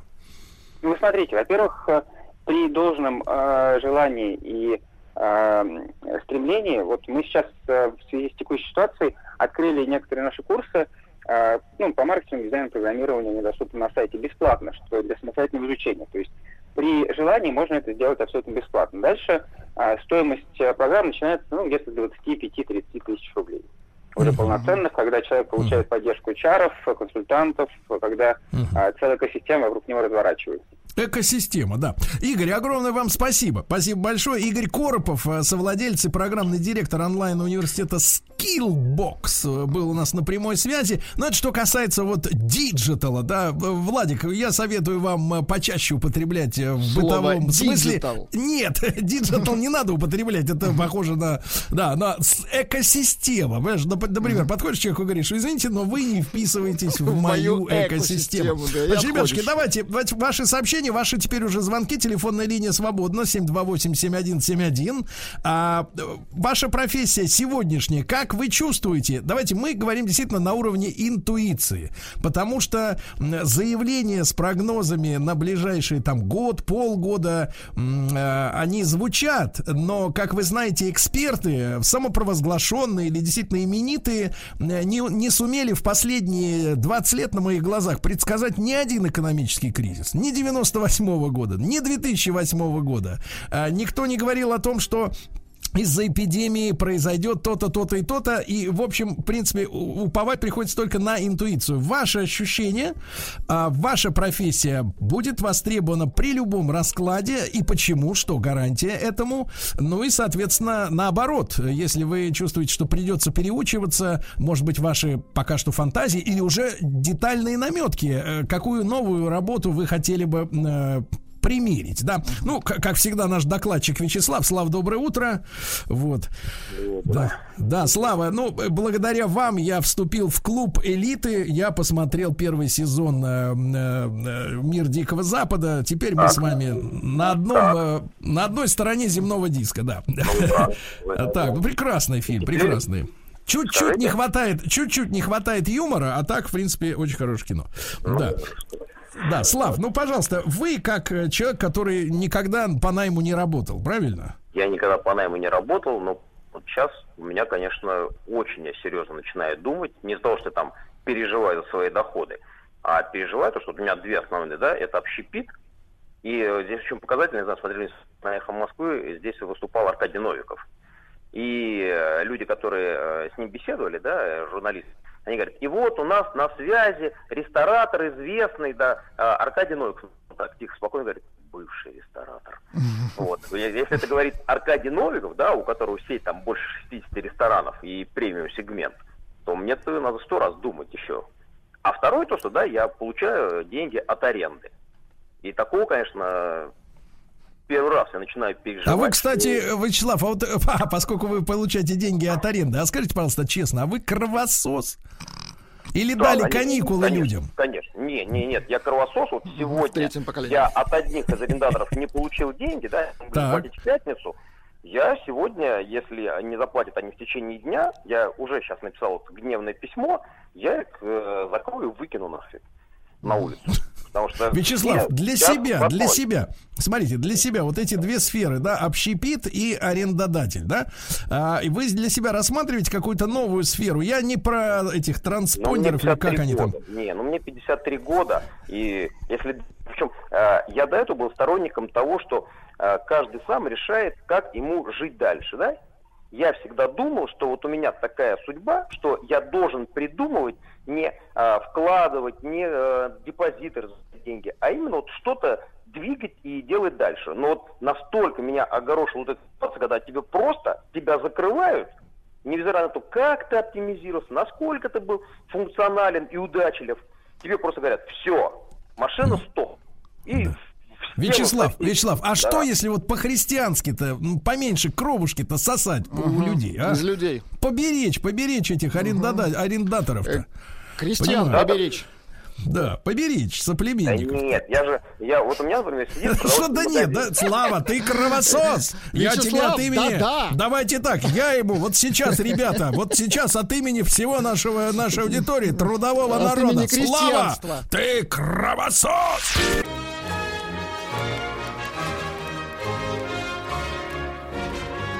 Сергей Стилавин и его друзья.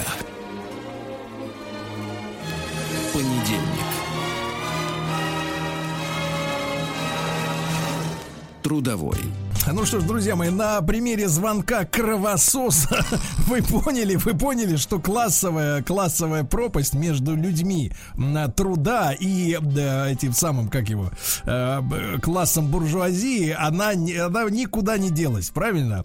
Ленин давно уже лежит в мавзолее, а проблема по-прежнему... классовая борьба осталась. Да, классовая борьба осталась, и она непримиримая, потому что противоречат интересы друг другу, понимаете? Коренные интересы. Вот смотрите, например, специалисты, что пишут люди, и вы, пожалуйста, отправьте единичку на наш номер +7 967 103 5533. Если ваша профессия под угрозой, вы чувствуете, что придется искать что-то новое, учиться, например, я сейчас процитирую: СММщик, таргетолог, копирайтер.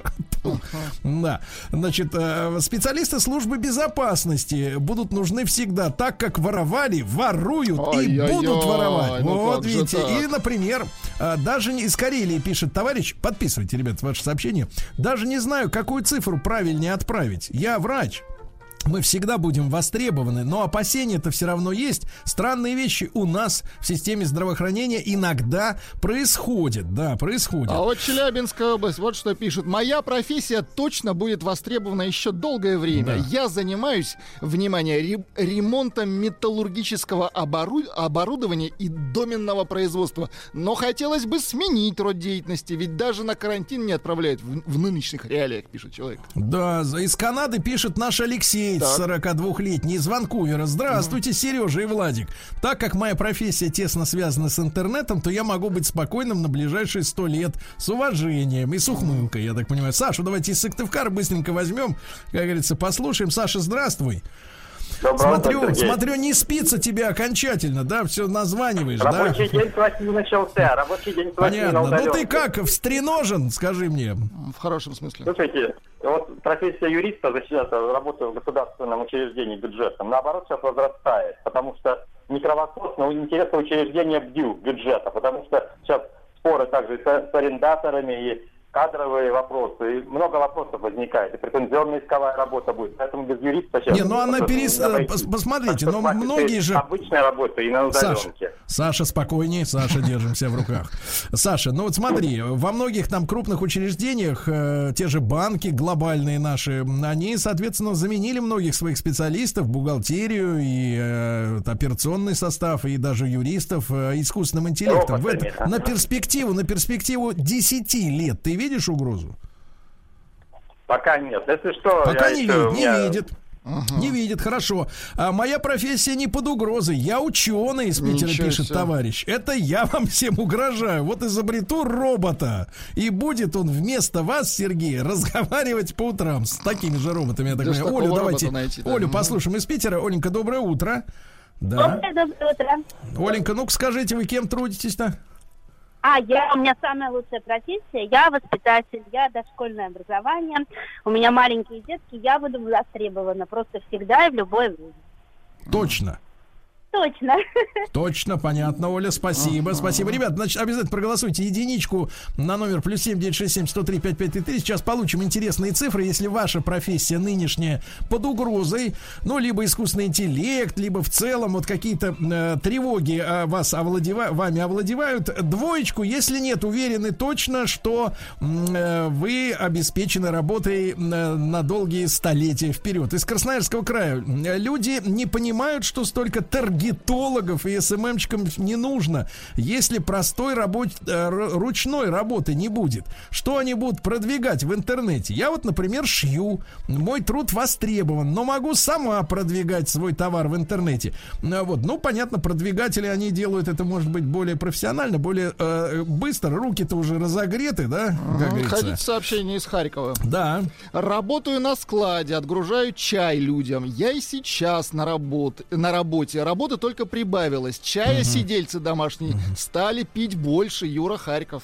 Юра, они стали пить больше, но поскольку мы понимаем, что проблемы с логистикой, они будут сопровождать этот глобальный кризис, да? Уже сейчас логистика, как говорится, не спала. И об этом показывают продажи того же топлива. А что такое топливо? Это топливо для грузовых автомобилей, которые возят по Европе, по всему миру вот эти фуры. Правильно, да? Значит, они стоят. Вот. И поэтому чаек-то он как бы на складе-то он пока не заканчивается, но когда будет следующий эшелон с чаем, вот это вопрос. Василий из Смоленска, ему 40. Василий, доброе утро. Да, Сергей Валерьевич, доброе утро. Мужчина, вы кем у нас, так сказать, вкалываете-то, честно? Слаботочные системы, охранная, пожарная сигнализация, видеонаблюдение. Так, ну то есть вы в тренде, правильно? Да. Чувствую себя уверенно, и в завтрашнем дне уверенность тоже ощущаю. Да, как кровосос Вячеслав вот показался вам сегодня. Совсем осатанил, да? Вот что с ними делать, вы сейчас будете... Пытался дозвониться вам и не слушал. Но он сказал, что не хочет снижать арендную плату для тех, кто у него, как говорится, на крючке. А если что-то закроет, понимаешь ли... Да, и дальше почти готов, да. У меня отношение к нему не изменилось. У меня 50/50. Я не знаю, как к нему относиться, но жлоб, в общем. Из Рязани. Спасибо большое. Спасибо, Василий. Из Рязани. Я веб-дизайнер. Ничего не поменялось, но думал над тем, что будет, если рухнет цифровой мир. Вот что, понимаешь, да? Я же ничего больше не умею, кроме дизайна. Дмитрий, ему 29. То есть он в этой новой цифровой реальности, в общем-то, и вырос, да? Это та же самая ситуация, как в советской системе, да, существовало огромное количество научно-исследовательских институтов, правильно? Они, кстати говоря, в Москве в большинстве своем и выходили на разного рода демократические митинги. Интеллигенция, так называемая, да, и очень хотелось перемен. Вот, в курилках обсуждали. Ну и, соответственно, после 92-го года пришлось как бы взяться за челночество. Вот так вот, такая-то история. Ребята, у нас есть интереснейшая статистика, а именно... 21,5, ну, не считается, 21%, короче, это чувствует угрозу наступающих новых времен для своей профессии, для своего рабочего места. Почти 79,05%, 79% говорят, что профессия их будет нужна и дальше. Так что пока что, товарищи, если говорить интуитивно, слухи о необходимости переучиваться сильно преувеличены.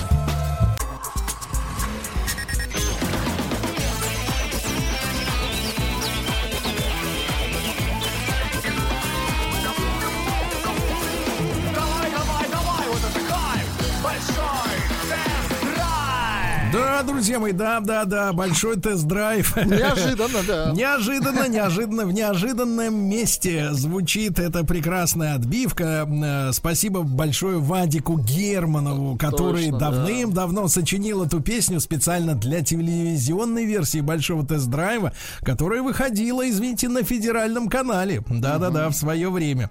И почему мы так сделали, не буду скрывать. У нас были другие планы на этот час, но пока что не можем установить долгосрочную крепкую связь, да, с одним из наших замечательных докладчиков. Надеюсь, что с ним все в порядке. Я имею в виду как с человеком. Просто какие-то бытовые, может быть, напряжения. Но, друзья мои, большой тест-драйв — это, в принципе, побратим наших в сегодняшней ситуации, побратим новостей спорта. Вот, потому что и та, и другая рубрика, мне кажется, выглядит несколько увечными. Да, поскольку бесконечные разговоры о том, сколько миллионов долларов потеряет Неймар на всей этой ситуации, да, и куда денутся миллионы теннисистов и прочих специалистов, они, конечно, обычного человека, наверное, волнуют, но не так, чтобы совсем сильно, да, как говорится, своя рубаха ближе к телу, а среди наших слушателей все-таки больше людей земных профессий, да, и наши автомобили, они тоже стоят на приколе в эти дни, большинство из них, по крайней мере, это точно. Я сегодня вас познакомлю с текущими новостями, и вот одно из первых, что мне попалось сегодня на глаза: с сегодняшнего дня заработали пропускные пункты на въезде в Москву, например. В разных регионах страны в том или ином виде, иногда даже самодеятельном каком-то виде, эти, пункты появились и раньше, но поскольку мы находимся в преддверии введения специальных пропусков, да, QR-кодов, так называемых, QR-кодов, которые уже можно оформить. Я лично это с утра посмотрел, как это все делается. Очень достаточно все просто. Сайт Mos.ru. Заполняется регистрация на этом сайте, несложная. Там, кстати, да, потом вносится номер паспорта, номер вашего автомобиля. Ну и в зависимости от предназначения, цели вашей поездки, вам выдается удостоверение с как раз вот с этим QR-кодом. Это квадрат, испещренный всякого рода точечками, да? Вот. Ну и, соответственно, вас попросят эту штуку на экране компьютера. Или если вы, например, богач, и у вас дома принтер, и у вас есть столовка. Да, и вам придет в голову зачем-то эту штуку распечатать на бумаге, на реальной. Вы покажете эту бумагу, специалист, я так понимаю, отсканирует ваш пропуск и сверит с номером паспорта, который у вас должен быть при себе. Там тема такая, что если вам нужна поездка по работе, то вы, соответственно, заполняете один вид документа. Если у вас, например, передвижение на дачу и обратно, то, насколько я понимаю, в неделю пока что можно совершить две, как говорит Владик и его друзья, две ходки. То есть, как видите, да, цели разные могут быть. В любом случае, видимо, сегодня в тестовом режиме все это уже заработало, чтобы люди серьезно отнеслись к тем переменам, которые в нашей жизни происходят. Я думаю, что все-таки большинство людей считает, что это вынужденные и объективные перемены. Ну и подготовиться к тому, чтобы сегодня заполнить все необходимые вот эти формальности электронные. Я еще раз напомню, я сегодня буквально за 3 минуты совсем справился. Там приходит вам на смс-ку код подтверждения, да, чтобы вы были реальным человеком, а не просто из космоса. Вот. И вот уже начиная с 15 числа эти QR-коды будут нужны для перемещений по Москве.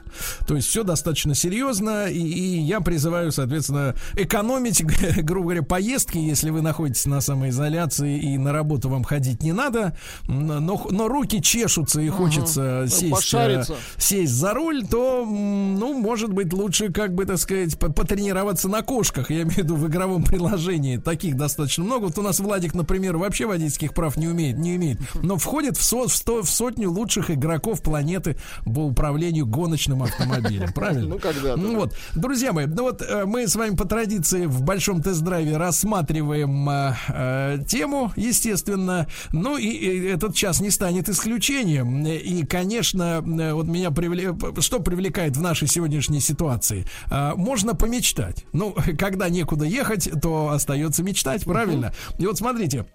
Rolls-Royce попросил детей придумать автомобиль мечты. Придумать автомобиль мечты. Имеется в виду не Rolls-Royce с бриллиантами или с золотыми какими-то накладками на суппорта, как говорят специалисты. Вот. А имеется в виду сконструировать действительно автомобиль мечты, который является самым универсальным. Вот давайте мы сегодня с вами тему дня в нашей рубрике «Большой тест-драйв» посвятим этой мечте. Наш номер, вы знаете, +7 967 103 5533. Дорогие товарищи автомобилисты, вот в этих ситуациях, да, в этой ситуации, которая у нас есть. Значит, смотрите, давайте мы оттолкнемся, во-первых, от цены автомобиля. Помечтаем о цене. Потому что, как бы, вот, понимаете, чем мечта отличается от фантазии, да? Фантазия — это когда безответственный лентяй лежит на диване и бредит, а фантазия — это когда человек все-таки в своем уме, в своем рассудке конструирует некую картину, которая может стать все-таки реальной. Понимаете, да? Вот, давайте оттолкнемся от цены вашего автомобиля мечты, которую вы рано или поздно готовы были бы за него выложить. Что это за автомобиль? Что в нем должно быть обязательно, да? Если владеете такими категориями знания, как мощность, там, крутящий момент, да? Ну, это, брат, без этого никак.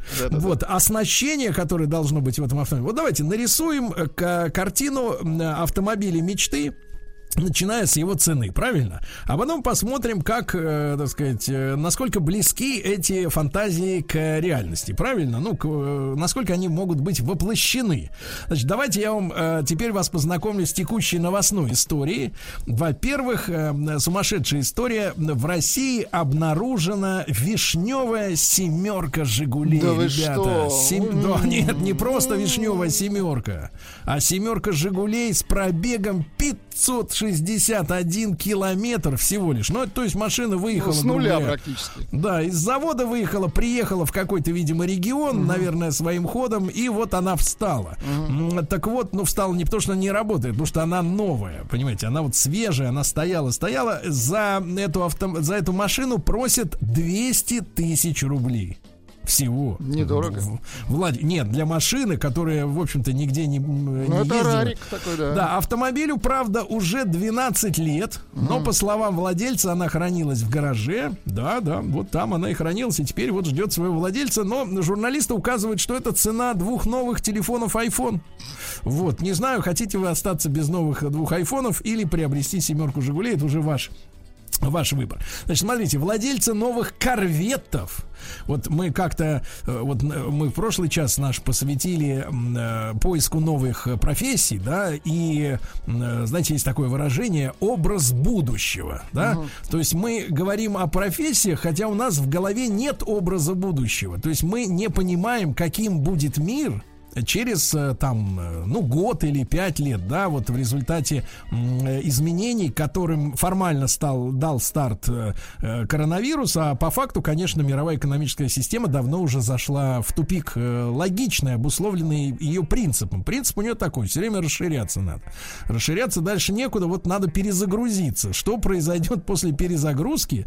Насколько это будет ответственная перезагрузка, в том смысле, что управляемая, да? Вот вы знаете, Владик, вот есть такие, например, великие люди — стратонавты. Стратонавты? Да, они забираются на самую верхотуру, там, где нет воздуха, и оттуда ныряют вниз, понимаешь, да, в капсуле, например, или в костюме специальном, таком космическом, и какое-то время они летят вниз, как говорится, управляем. Стратонавты. Стратонавты. А можно просто кубарем, понимаешь, и расшибиться. То есть вот вопрос в этом. Так вот, мы не знаем, что будет впереди, но вот какие-то прогнозы строим, тем не менее. И вот отголоски прошлого, и все уже, наверное, смирились с той мыслью, что мир, к сожалению, который, или к счастью, который мы знали, все последние там 30-50 лет он уже не повторится, все будет по-другому. А тем не менее, владельцы новых автомобилей Corvette, это спортивные, американские и иногда даже красивые очень автомобили,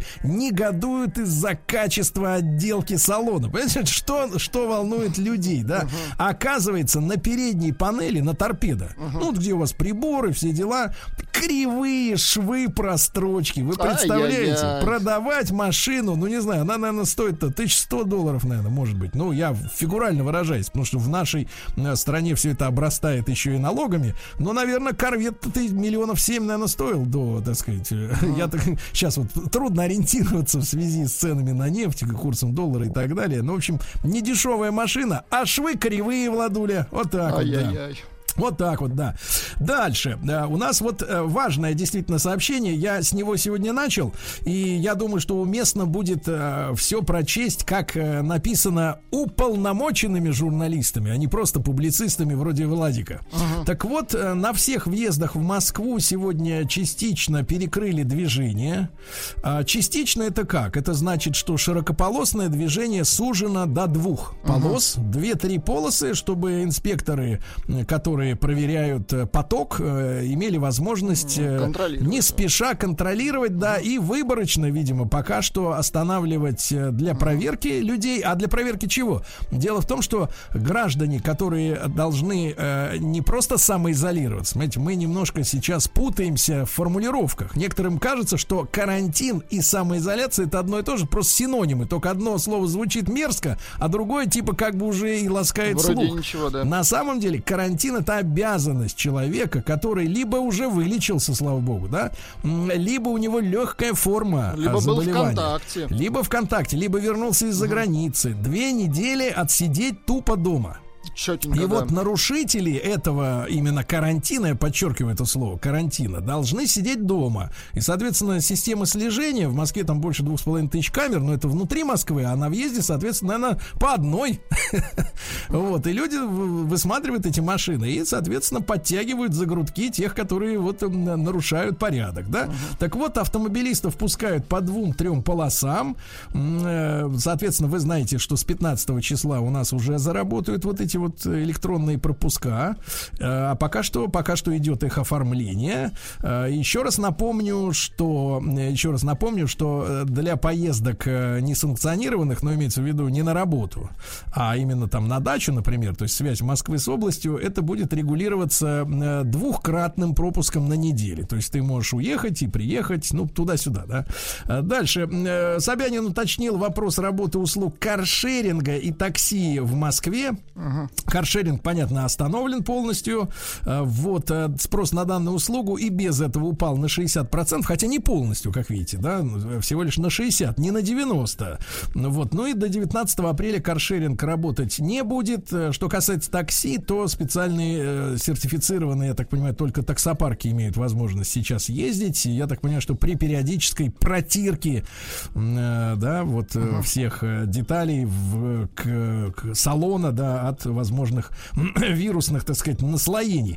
Ну, тем временем создан электромотор, ребята, мощностью 1359 лошадиных сил. Это для чего столько сил-то нужно? А вот он для 2 вещей. Так. Либо он может катать на гиперкаре. Вот есть суперкар, а есть гиперкары. Какого-нибудь кровососа, правильно? Либо двигать вакуумный поезд под названием гиперлуп. Ничего себе. Да-да-да. Это австралийцы сделали, значит, эту систему. То есть, представь, что либо он может вести целый поезд, в котором будет машина, сидеть, конечно, 1000 человек, но в вакууме. То есть прорабатывается вопрос строительства поездов, которые будут ездить в трубах. Понимаете, да? То есть как вот нефтепровод, как газопровод.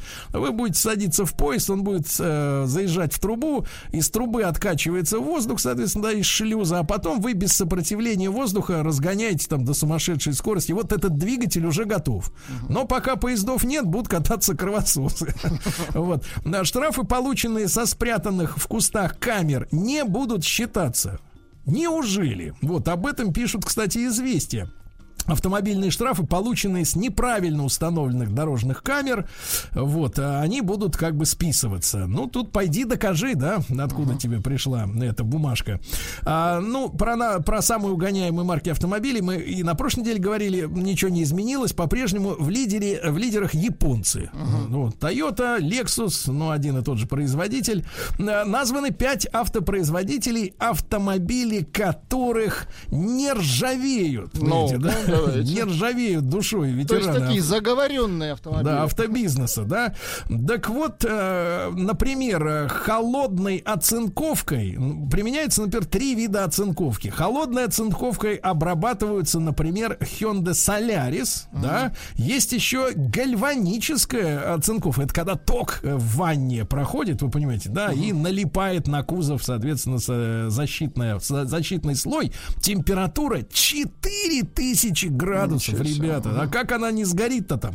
А, она без сидений. Вот, Honda CR-V. Говорят, что с хорошей обработкой кузова можно считать этот автомобиль. Гарантия от сквозной коррозии 12 лет.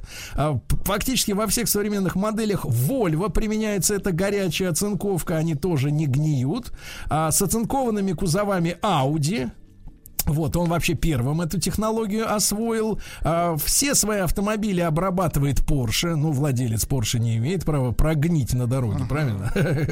Хотя, что касается человеческих качеств, тут как бы другой вопрос, да. Ну и немецкие BMW также проходят обработку гальванической оцинковкой. Вот, собственно говоря, и модели из самых доступных, что касается холодной оцинковки, это у нас Hyundai Solaris. Ну, вот, посмотрите, для народа хорошо, правильно? Значит, друзья мои, итак, автомобиль мечты. Цена, оснащение, вот, тип кузова, мощность, расход. Давайте составим эту карту и посмотрим на ваши фантазии после новостей.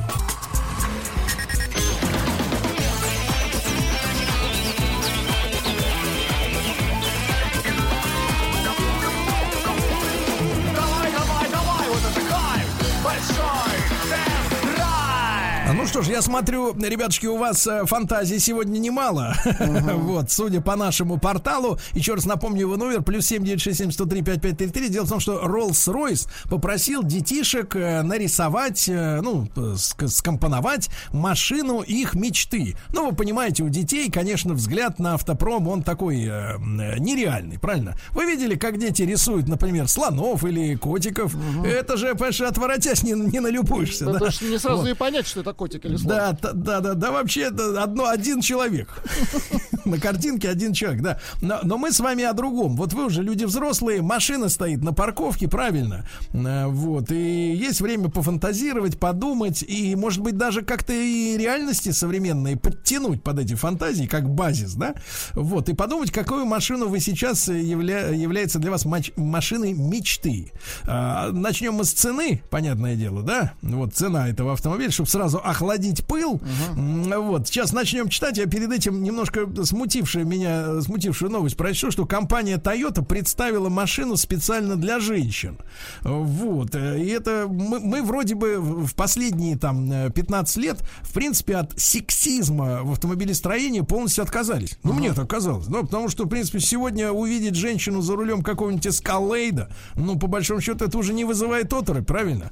Вот, это уже нормально. Такое, да. Да, а тут опять сексизм. И как бы вроде как равенство сколько лет. И, значит, автомобиль предлагается в цвете. Я вот спрошу, Владик, а как вы думаете, вот какого цвета может быть машина especially, как говорится, for women?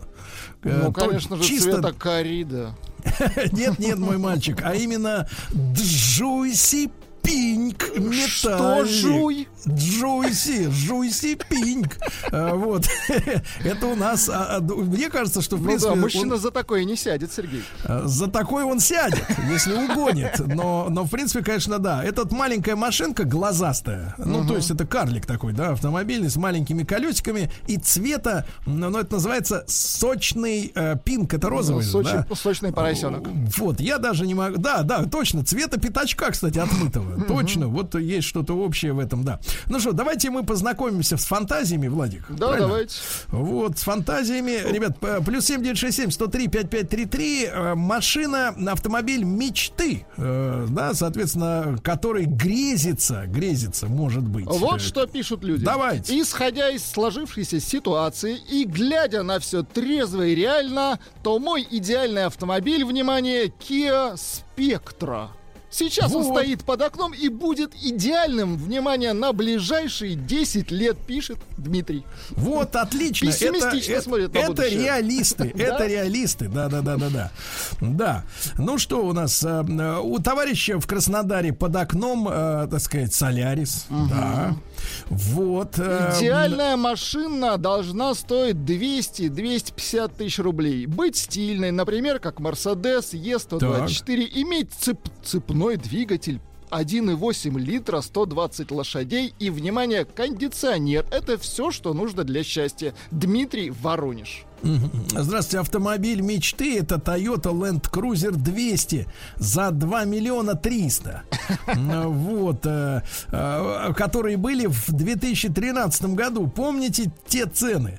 Вот, а успели по тем ценам купить Сид и Рио, которые сейчас и считаем нашими автомобилями мечты. Это Артем, ему 40 лет, из Екатеринбурга. Да, вот, спрашивает меня Сергей, как найти, я, поскольку тема важная, возвращусь, да, как найти заполнение вот специальной формы пропуска, для получения, да, электронного пропуска. Ребята, я, честно говоря, попал на эту форму через ссылку в новостях. То есть вот электронная новость на ria.ru, да, там есть вот как, и там нажимаешь ссылку, и прямо тебя кидает на заполнение этого пропуска.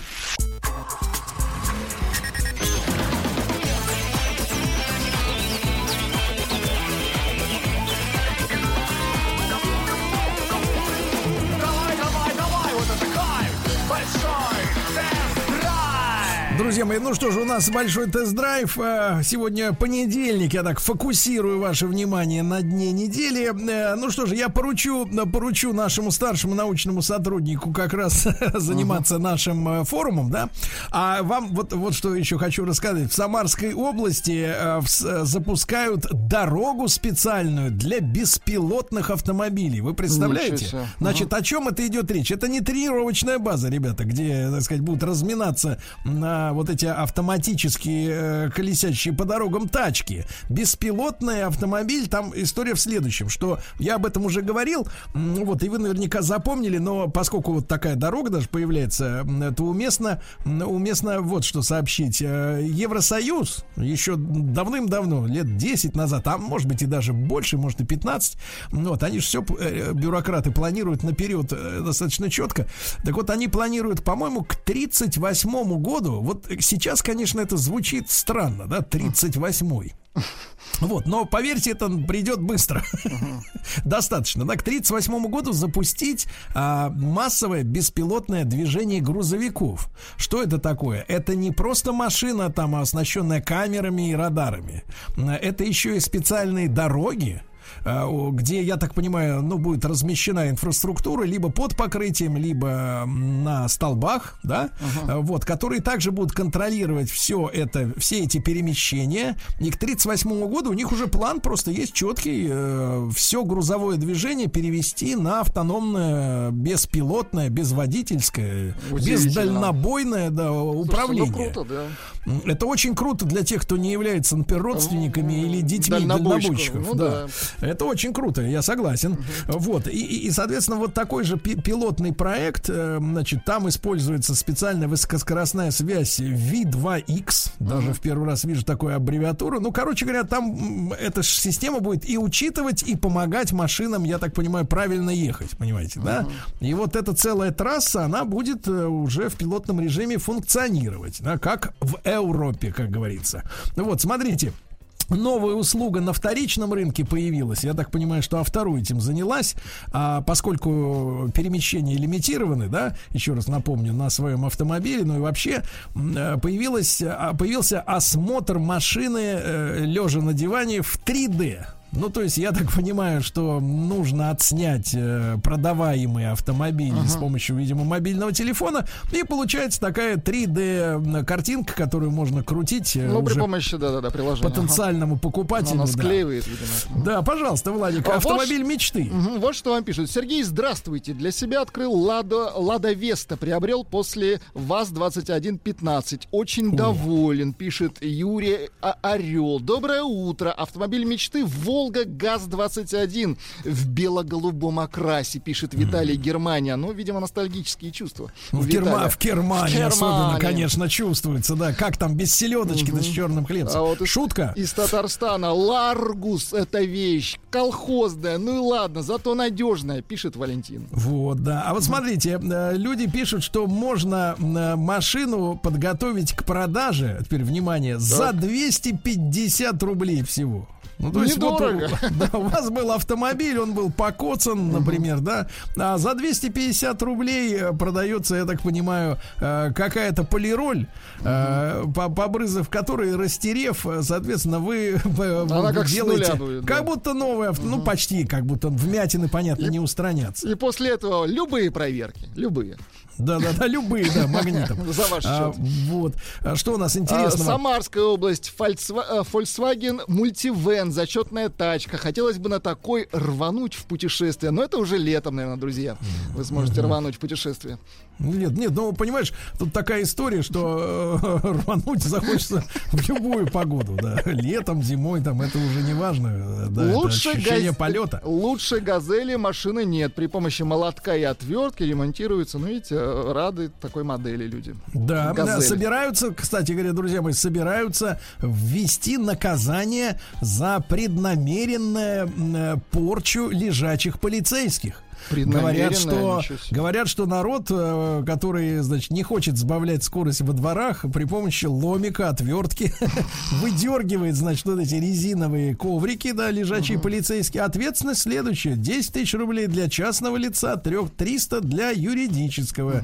Так что, как говорится, аккуратно. Вопрос: а можно ли самостоятельно подкрашивать номера автомобиля? Дело в том, что иногда, там же защитная пленка такая, специальная светоотражающая, которая является одновременно герметичной, чтобы металл, защищает металл и отражает свет. А если, соответственно, в номер попадает несколько раз какой-нибудь камень, то этот номер начинает облупляться. В плохом смысле, Сергей, этого слова, да. И, соответственно, сходит и белая часть, и черная. Ну, в общем, говорят, что нельзя красить. Не надо. Вот. Потому что это как бы порча номерных знаков.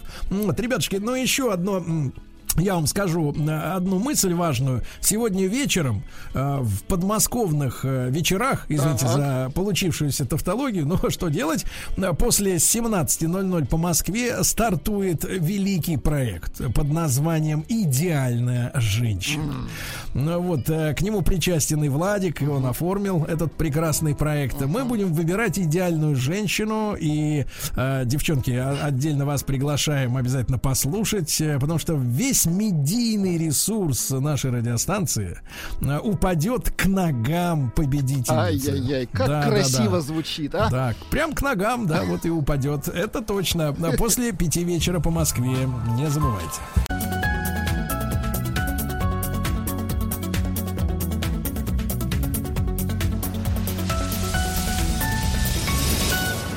Как все началось. Уважаемые наши слушатели, здравствуйте, хорошего вам понедельника, насколько это возможно, естественно, желаю самого лучшего понедельника. И вы знаете, что у нас есть специальный наш проект «Как все началось». Обычно он выходит в 9 утра, мы сегодня по техническим причинам переиграли немножко схему, но в этом и есть чудеса прямого эфира, когда вы можете гибко выходить из сложившихся ситуаций. И вы знаете, что, конечно, у нас каждую неделю, каждый день есть выбор.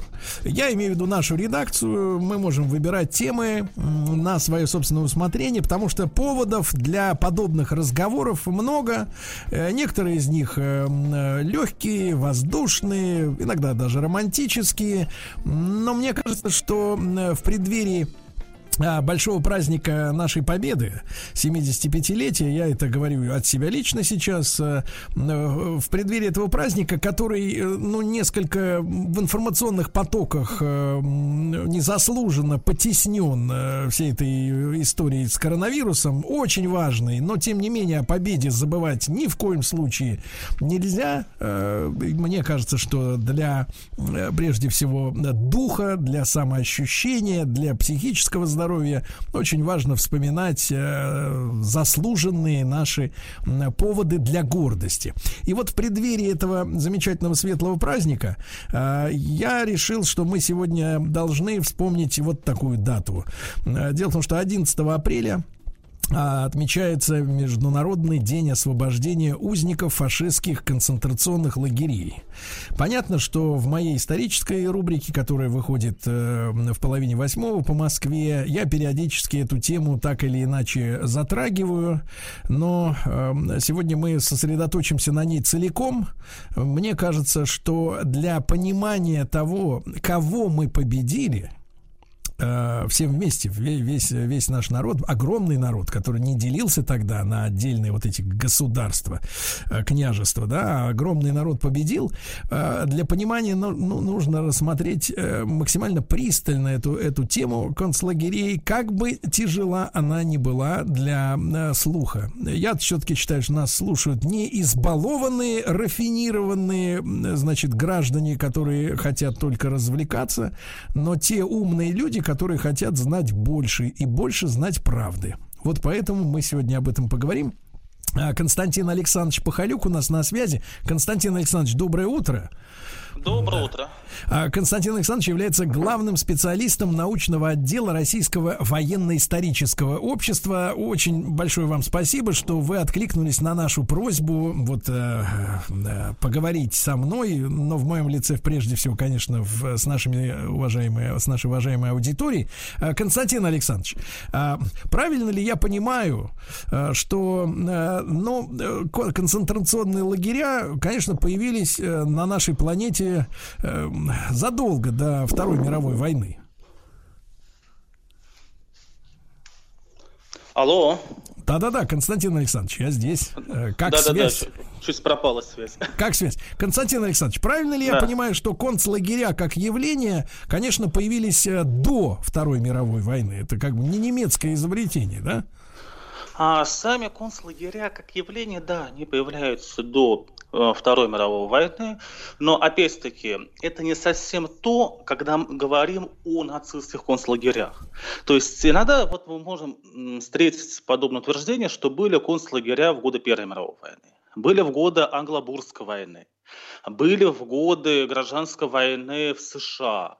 Но что это за лагеря? В случае боевых действий, когда у вас много пленных, вам нужно их где-то как-то содержать. Если вы не можете при массе пленных их, например, как у нас часто в Сибири, распустить по городам де-факто, вам их нужно где-то сосредоточить. И это называлось концлагерем. Вот. А какие условия были вот в тех первоначальных лагерях, которые вот имели то же самое название, что и у немцев, да? Поначалу это могли быть, смотрите, это могли быть абсолютно разные по виду учреждения. То есть там могли быть тяжелые условия, когда десятки тысяч людей могли быть интернированы туда, как в годы Первой мировой войны талергов, Австро-Венгрия против русин, которые поддерживали, скажем так, наших русских солдат.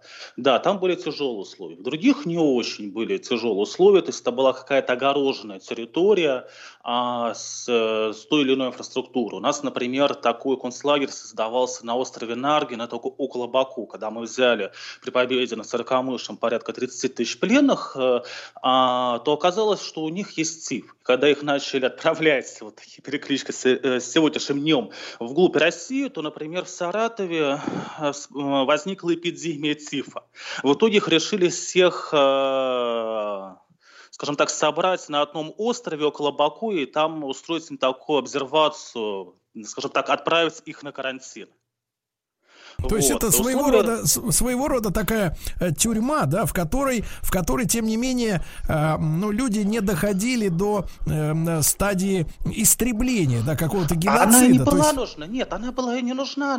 То есть там могли люди погибать. То есть если там была плохая инфраструктура, на Наргине в 15 году было ужасно, они могли погибать. Но потому что в 15 году оттуда порядка 10 пленных офицеров сбежало. Почему? Да потому что их пускали в Баку просто под расписку, там за продуктами погулять и прочее. Точно так же и в Сибири, например, там военнопленные оставались в годы гражданской войны. Если возьмете там газеты того же Иркутска, вы можете увидеть такие объявления. Трудовая артель концлагеря номер 1 предлагает услуги по пошиву. Вот так вот, да? Вот. Да, то есть это абсолютно иное, нежели было у нацистов. Константин Александрович, соответственно, я так понимаю, что лагеря концентрационные на территории Германии стали появляться, с начала 30-х годов, да, с победой Гитлера на выборах и с какого, 34-го, по-моему, нет? Поправьте меня, пожалуйста. 33-го уже год. Как только Гитлер приходит к власти в начале 33-го года, он и его сторонники это рассматривают как консервативную революцию. Есть маленькая проблема. Не все довольны Гитлером. Есть левые, есть социал-демократы, есть либералы, есть представители традиционных слоев, и не все одобряют нацистов. Соответственно, если вы хотите удержать власть в таких условиях, то у вас достаточно узок набор методов. И один из них – это метод террора. Вторая проблема. Государственные методы террора, они на тот момент неэффективны, потому что это армия, это полиция, но опять-таки это люди, которые государственные служащие, которые соотносят себе с Германией в целом, и непонятно, почему они должны начать действовать в интересах только одной партии. Именно поэтому делается ставка на что? Либо штурмовые отряды СА, либо личную гвардию СС. И начиная уже с февраля 1933 года, после известного поджога Рейхстага, прокатится целая волна террора.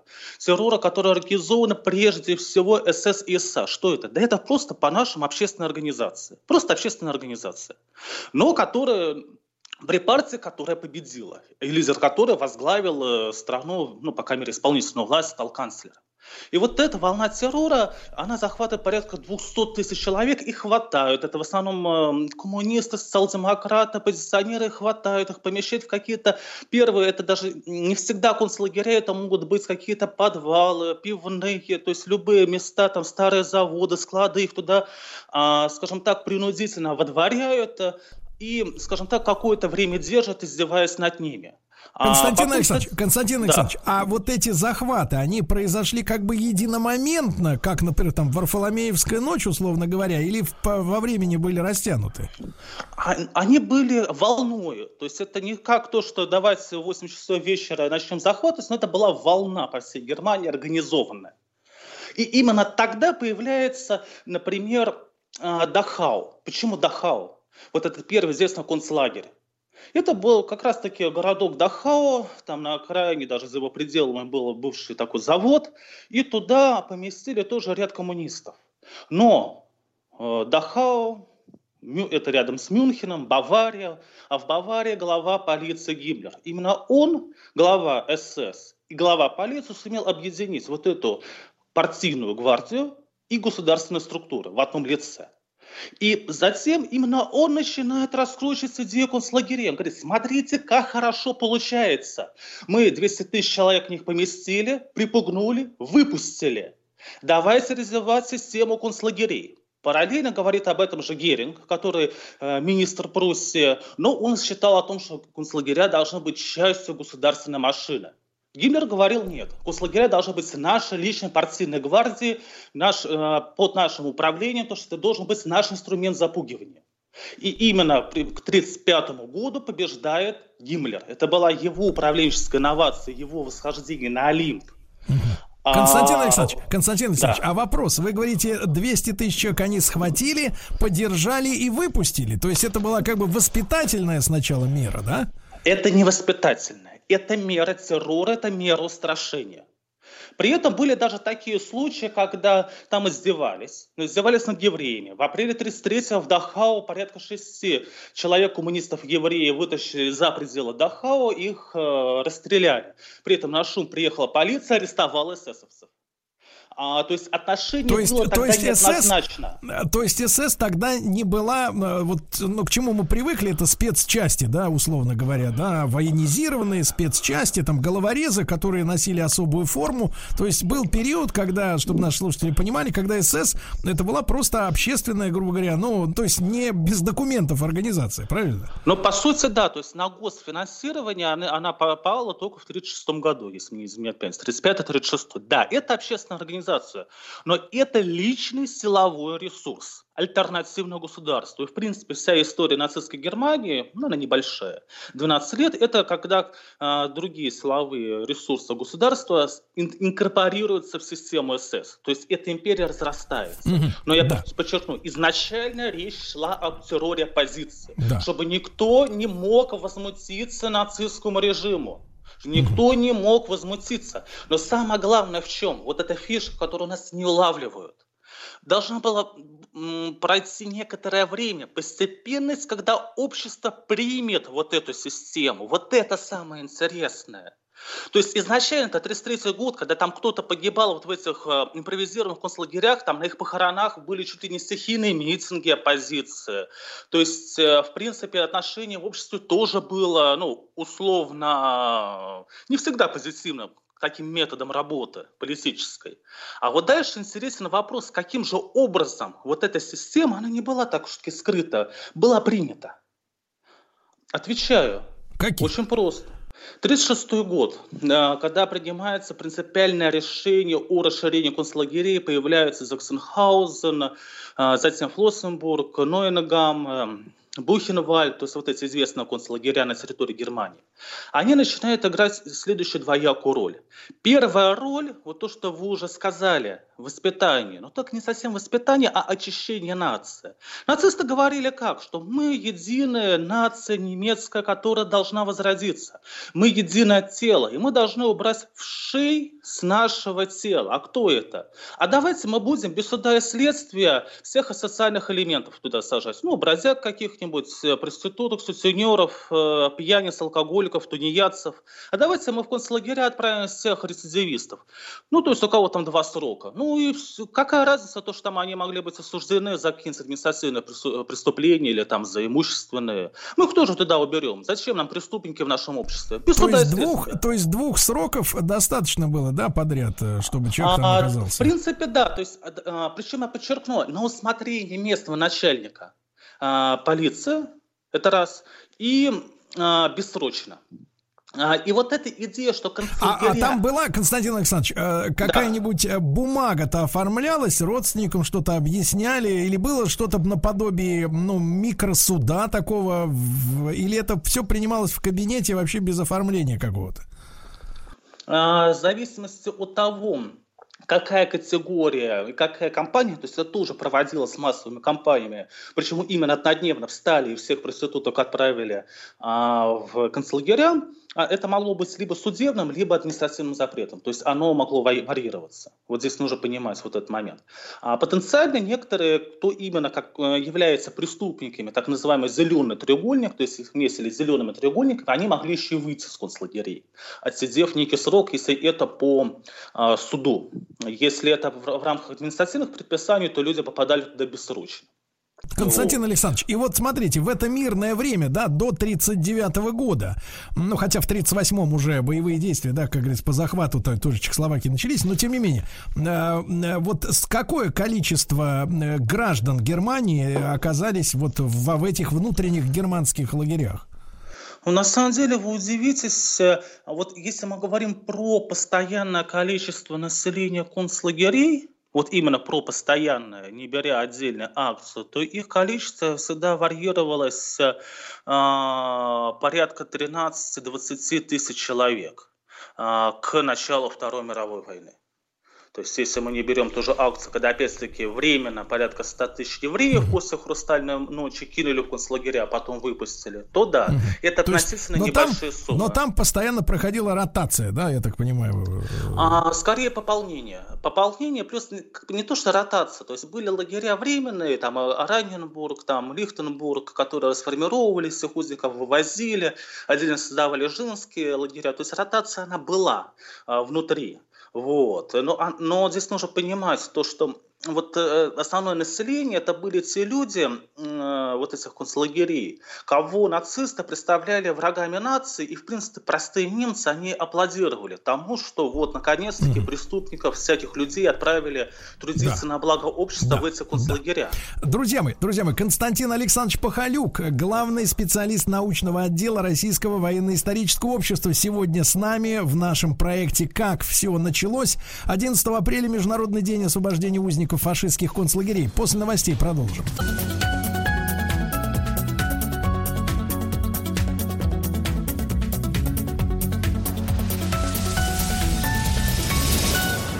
Как все началось. Как все началось? Мы сегодня вспоминаем дату 11 апреля, Международный день освобождения узников фашистских концлагерей. С нами на прямой связи Константин Александрович Пахалюк, главный специалист научного отдела Российского военно-исторического общества. Мы прошлую нашу часть беседы, предыдущую перед новостями, завершили на той мысли, что вот в тех концлагерях, которые создавались до начала Второй мировой войны на территории Германии, оказывается, очень много так называемого, ну я скажу так, вольно лишнего с точки зрения общества германского так сказать, людского материала, да, ну вот, и эти перемещения, соответственно, бомжей, значит, женщин без социальной ответственности и прочих, общество германское встречало позитивно, правильно, Константин Александрович? Да, но я подчеркну, что помимо них там было очень много людей, которых помещали только за то, что они не согласны с режимом. А вот благодаря вот этим, условно говоря, бездомным антониянцам, вот эти политические репрессии получали оправдание. Это подчеркну. Вот вы уже, Константин Александрович, назвали цифру где-то в районе 13-15 тысяч постоянно находившихся, да, узников. Да. А вот есть ли данные о количестве погибших в результате вот до начала, опять же, войны в Второй мировой? Там данные по погибшим минимальны, то есть там они тоже находятся в районе нескольких тысяч человек. То есть здесь вот нужно понимать о том, что до начала Второй мировой войны концлагерь это прежде всего способ устрашения, заработка. Заработка для СС, потому что в принципе все концлагеря, которые строятся с 1936 года, они строятся ввиду в том числе будущих экономических причин. Не случайно, что Флоссенбург и Маутхаузен оказываются около каменоломен, Заксенхаузена около Берлина, закладывают так, что потом там построить заводик по производству кирпичей. То есть идея была в том, что вот эти все лишние опасные для Гитлера люди должны еще и поработать на рейх. Константин Александрович, а когда произошло превращение этих лагерей, вот да, таких концентрационных лагерей, где узники должны были приносить прибыль, да, в точки, в центры по умерщвлению людей, вот идея, так сказать, на уровне принятия решений, когда это произошло? Смотрите, в годы Второй мировой войны. Смотрите, вот эти две функции, репрессии и экономика, заработок и уничтожение, они идут бок о бок вплоть до 1945 года, но при этом их динамика меняется. В 1939 год, в 1940-й Германия оккупирует Польшу, Францию, ряд других стран. Много недовольных, поэтому создаются новые концлагеря. В том числе там Rolls-Royce, Насвилля-Штутгоф, Нойенгам, там, Аушвиц тот же самый, но опять-таки для репрессий и эксплуатацию. Но при этом рост, скажем так, недовольных политикой или опасных для общего единства, он идет, соответственно, людей все больше в концлагерях, инфраструктура не срабатывает. И даже в старых концлагерях, Дахау, Бухенвальд, очень много людей, которые болеют, умирают от истощения, распространяет болезни. И тогда начинается вот эта известная акция 14F13 с начала 1941 года, когда вызываются врачи, задействованные в программе «Эвтаназия». Они смотрят на заключенных, и если кто-то, они по внешнему виду считают, что он недостоин продолжать жизнь, его убивают. Поначалу не в концлагере, но как раз-таки именно тогда, ввиду того, что инфраструктура лагерей, концлагерей СС сломалась, начинается вот это политическое убийство. Константин Александрович, тут маленькая ремарка. Вы сказали «недостоин». Недостоин в смысле слаб здоровьем, или они такой выносили социальный приговор, эти вот люди? Нет, они прежде всего здоровье, конечно же. Конечно, для них эти люди, даже не люди, это корпуса, это тела, это туловища, которые имеют номера и должны работать на рейх. То есть здесь они не нужно думать, в документах они проходили, вот сказали, да, вы сказали там номера или тела, потому что самое потрясающее по своему цинизму наименование я встретил, когда читал материалы по отдельная тоже совершенно передача, может быть, по японским концентрационным лагерям, да, и всяким секретным лабораториям, где, я так понимаю, в переводе с японского люди, которые там содержались, они числились как бревна с номерами, да, бревно, номер такое-то, бревно такое-то, это вообще вот уму непостижимо. Но у нацистов-то было там не бревна, как бы в документации там мы видим фамилиями, скажем так, отчество, происхождение и прочее, но в самой лагерной жизни смысл подавления человека в лагере заключался в лишении его личности, то есть в том числе лишении имени, то есть внутри лагеря к любому заключенному обращались только по номеру, и всегда заключенный принадлежал к той или иной категории узников, которых было очень много. Константин Александрович, а это была какая-то психологически выстроенная методика, или как бы само собой так получилось, вот это стирание личности? Нет. Это была именно методика, которую впервые Теодор Эйке разработал в Дахау, он комендантом был, в 1933 году, и затем это опробировалось модельно в других концлагерях. То есть это была целая выстроенная система по лишению человека личности. То есть, за какой исторический промежуток временной им удавалось вот человека из, так сказать, личности превратить просто в существо? В зависимости от концлагеря, то есть в Аушвице это могло быть буквально за пару месяцев. За пару месяцев? Да. Причем нацисты же, они в 1942 году высчитали, сколько в концлагере один человек может принести доходу. Причем они рационально рассчитали, что более 9 месяцев в среднем узник не живет. Они рассчитали, сколько стоит его труд в день, вычли стоимость одежды и еды, добавили стоимость пепла, который от него останется, вещей, которые от него останутся, и высчитали примерно 1600 марок приносит человек за свою жизнь в концлагере. То есть вот это недоведение человека до простого орудия, оно принципиально вот, в понимании того, что такое нацистский концлагерь. Константин Александрович, вот возвращаемся, я вас перебил, так сказать, вот наименованиями этих узников. Вы говорили о сбое, да, вот в этой системе работы лагерей, да, с началом Второй мировой войны. И вот здесь вот превращение, да, стало происходить. Или тем не менее, они любых заключенных, в том числе и так называемых, ну, не людей, да, к кому они причисляли, там, евреев, цыган, славян и так далее, они все равно должны были отработать вот эти 1600 рейхсмарок принести. А вот смотрите, вот здесь есть, я постараюсь объяснить максимально просто и спокойно. С одной стороны, убивали во всех концлагерях, но в том же Дахау, в Бухенвальде, но и ногами убийства были связаны в основном с селекциями, когда заключенные, доведенные до состояния нестояния, их называли доходяги, их просто убивали. Одновременно была целенаправленная политика по непосредственному уничтожению ряда групп людей. Военнопленных наших Гиммлер с 1941 года пытался из лагерей для пленных, которые были в подчинении армии Вермахта, скажем так, забрать себе для того, чтобы они трудились и умирали. Умирали и трудились. Но наиболее последовательная политика уничтожения была политика Холокоста против евреев. Для них специально начали строить с осени 1941 года на территории генерал-губернаторства, так называлась оккупированная Польша, специальные лагеря смерти. Это Белжицы, это Собибор, это Треблинка, это Хелмна, Кульмхоф, и это Майданок, он же концлагерь Люблина, который был и концлагерем, и лагерем смерти, и это Аушвиц. Аушвиц-2, Биркенау, то есть Аушвиц-1, Аушвиц-3 – это концлагеря, Аушвиц-2, Биркенау – это лагеря смерти. То есть там узник жил в той же Треблинке примерно 2 часа. 2 часа хватало для того, чтобы людей, которых депортировали на восток, и говорили о том, что вы будете жить в своих еврейских коммунах и трудиться, чтобы вот этот эшелон был уничтожен. 2 часа буквально. То есть это была такая отлаженная система, когда людей привозили, им говорили, улыбались, что вы вот пройдемте помыться, и уже только с самого конца они понимали то, что их уже ждет неминуемая смерть. То есть мы говорим, то, что вот мы видели в художественных фильмах, да, когда под видом душевых, на самом деле это душегубки, правильно, газовые.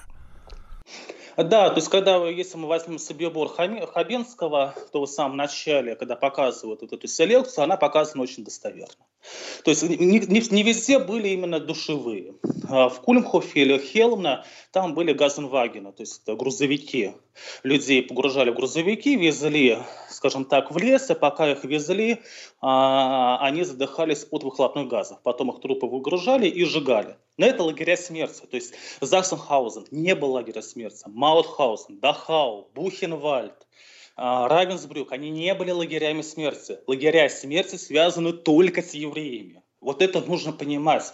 Все остальное – это ошибка. Полностью ошибка. Наиболее последовательное уничтожение было именно против евреев. При этом из 6 миллионов евреев 2,7 это были наши советские евреи, то есть наши с вами сограждане. Это тоже нужно понимать. Вторую категорию... Практически половина, да. Константин Александрович Пахалюк сегодня с нами на прямой связи, главный специалист научного отдела Российского военно-исторического общества. Друзья мои, после короткой рекламы мы вернемся к нашему разговору.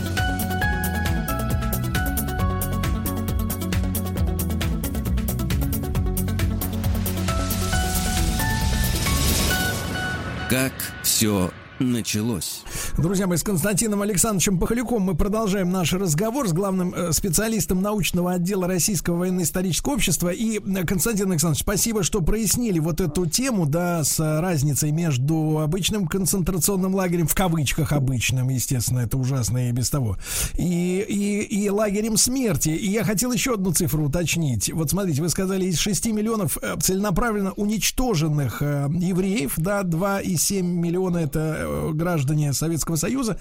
И вот вы сказали, что эсэсовцы, да, я так понимаю, же распоряжались именно лагерями. И был Вермахт. Это, грубо говоря, обычная армия, да, вот, так сказать, вот да. Обычная армия, Вермахт. И там были свои лагеря. Вот наши военнопленные советские, именно офицеры, солдаты, старшины, в итоге вот мы имеем цифры, как распределились вот наши пленные между военными лагерями и вот лагерями концентрационными в итоге?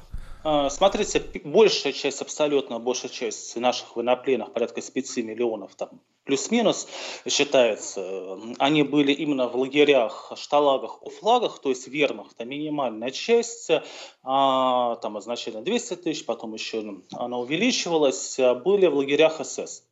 Но опять-таки, смотрите, первое, изначально наших пленных в лагерях СС специально переводили тех, кого нужно было убить, если это политкомиссар, там, еврей или, в принципе, человек нелояльный лагерному руководству, это раз. Во-вторых, на наших военнопленных опробовали впервые в Аушвице газ «Циклон Б», то есть наши были подопытными кроликами. И в-третьих, с 1943-1944 года, когда все больше немцев уходят на фронт, нужно чем-то замещать рабочую силу.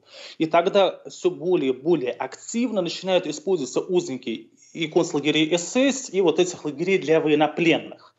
И вся Германия покрывается сотнями маленьких концлагерей, скажем так, в которых эти люди работают. Это все было, конечно, на виду. То есть вот эту картинку тоже нужно представить. Порядка 750 тысяч человек на 1944 год. Да. Константин Александрович, и важный вопрос. Вот смотрите, Германия же перед тем, как напала на Советский Союз, захватила большое количество стран, ну большое, в Европе, да, в том числе там часть Франции и другие страны. Вот скажите, а заключенные, интернированные там люди, которые оказывали сопротивление из этих так называемых, ну не стран, видимо, третьего мира, к которым они причисляли уже упомянутых мной, да, вот наций, они оказывались в концентрационных лагерях, французы и прочие вот бельгийцы? Конечно, конечно. Я же говорю, что после того, как они оккупировали Западную Европу, тот же Инуэнгам и Штутгов создавались именно для нелояльных граждан вот этих стран. А Аушвиц сдавался для поляков. Ну, туда тоже отправляли и французов, и датчан, и бельгийцев. То есть в данном случае, понимаю, с точки зрения концлагерей различий не было. Ага. Константин Александрович, смотрите, да, смотрите, у нас очень, к сожалению, как всегда, время с интересным гостем летит очень быстро, но очень важный вопрос. Вот я неоднократно читал, и это самые жуткие, конечно, страницы истории, одни из самых жутких, это медицинские эксперименты в лагерях, да, которые проходили. А насколько вот все, что связано там с Менгеле, доктором так называемым, и его, наверное, подручными, или последователями, или параллельно действовали люди, насколько вот эти эксперименты все бесчеловечные, которые невозможно читать, так сказать, с бутербродом в руке, вот, значит, они были, носили массовый характер. Какого количества людей касались вот эти все зверства? Смотрите, вот когда мы говорим про тот же Холокост, 6 миллионов человек, это массовый характер. На этом фоне, конечно, другие преступления, они не отличаются своей большой массовостью, но, опять-таки, это тысячи людей. То есть мы должны понимать, что тысячи людей подвергались различным экспериментам. То есть то они экспериментировали с температурой, то с давлением. То есть вот эти известные опыты, когда людей охлаждали, а рядом клали двух голых женщин, чтобы проверить, согреется человек или нет, это Дахау, это Зигундраш, например, такие вещи тоже были. Вот. Но здесь вопрос несколько даже в ином. Я бы по-другому повернул ваш вопрос. Вот поймите, образ Менгеля, который на рампе отбирает заключенных, кому жить, а кому в газовую камеру, он не случайен. Потому что, в принципе, нацистская система, нацистская идеология была эффективно воспринималась в том той причине, что были ученые, медики, врачи, антропологи, которые говорили, что да, расизм – это наука, и вы здесь, в этом Аушвице, убивая женщин, детей и стариков, совершаете великое действие во имя природы. Вот как они это представляли. И образ Менгеле на рампе, который говорил, что вот этому мужчине жизнь, а этой женщине с ребенком умереть, он и символизирует вот это. Вот эту роль науки, холодный взгляд. То есть эсэсовцы представляли себя черный орден с холодным, крепким сердцем, чистыми руками, который делает грязную работу во имя своей расы. То есть это такие сподручники естественного отбора, да? Конечно. И вот в этом смысл вот этих биологических моментов, научных, ну квазинаучных. Вот. И здесь есть другой интересный момент. Вот вы задали вопрос по поводу разницы Запад и Восток.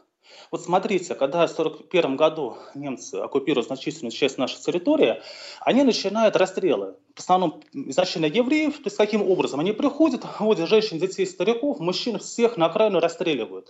Понятное дело, зачастую это делают националисты, но если это делают немцы, то обычно пьяные, то что все равно тяжело переносить.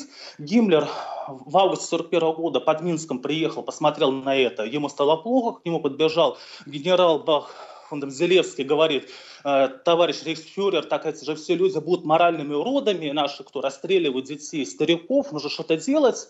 И действительно Гиммлер решил, что нужно что-то делать, поэтому решили, что давайте мы не будем убивать напрямую, массово расстреливать, поскольку это травмирует психику истинных арийцев, давайте использовать газ. И в принципе самая проблема нацистских преступлений в том, что количество соучастников вот этих убийств А я подчеркну, 20 миллионов гражданских, из них 6 миллионов евреев, еще 3 миллиона наших военнопленных. Общее количество тех, кто только был в системе репрессий, 100 тысяч немцев. А это еще не считая... Да, если мы говорим СС, если мы говорим полицию, прочие репрессивные органы, полицейский батальон. Если мы будем говорить о том, кто оправдывал, писал журналистов, то это уже миллион. Да. Константин Александрович, огромное вам спасибо, с вами безумно интересно. Константин Александрович Пахалюк был с нами сегодня, спасибо огромное. Еще больше подкастов на радиомаяк.ру.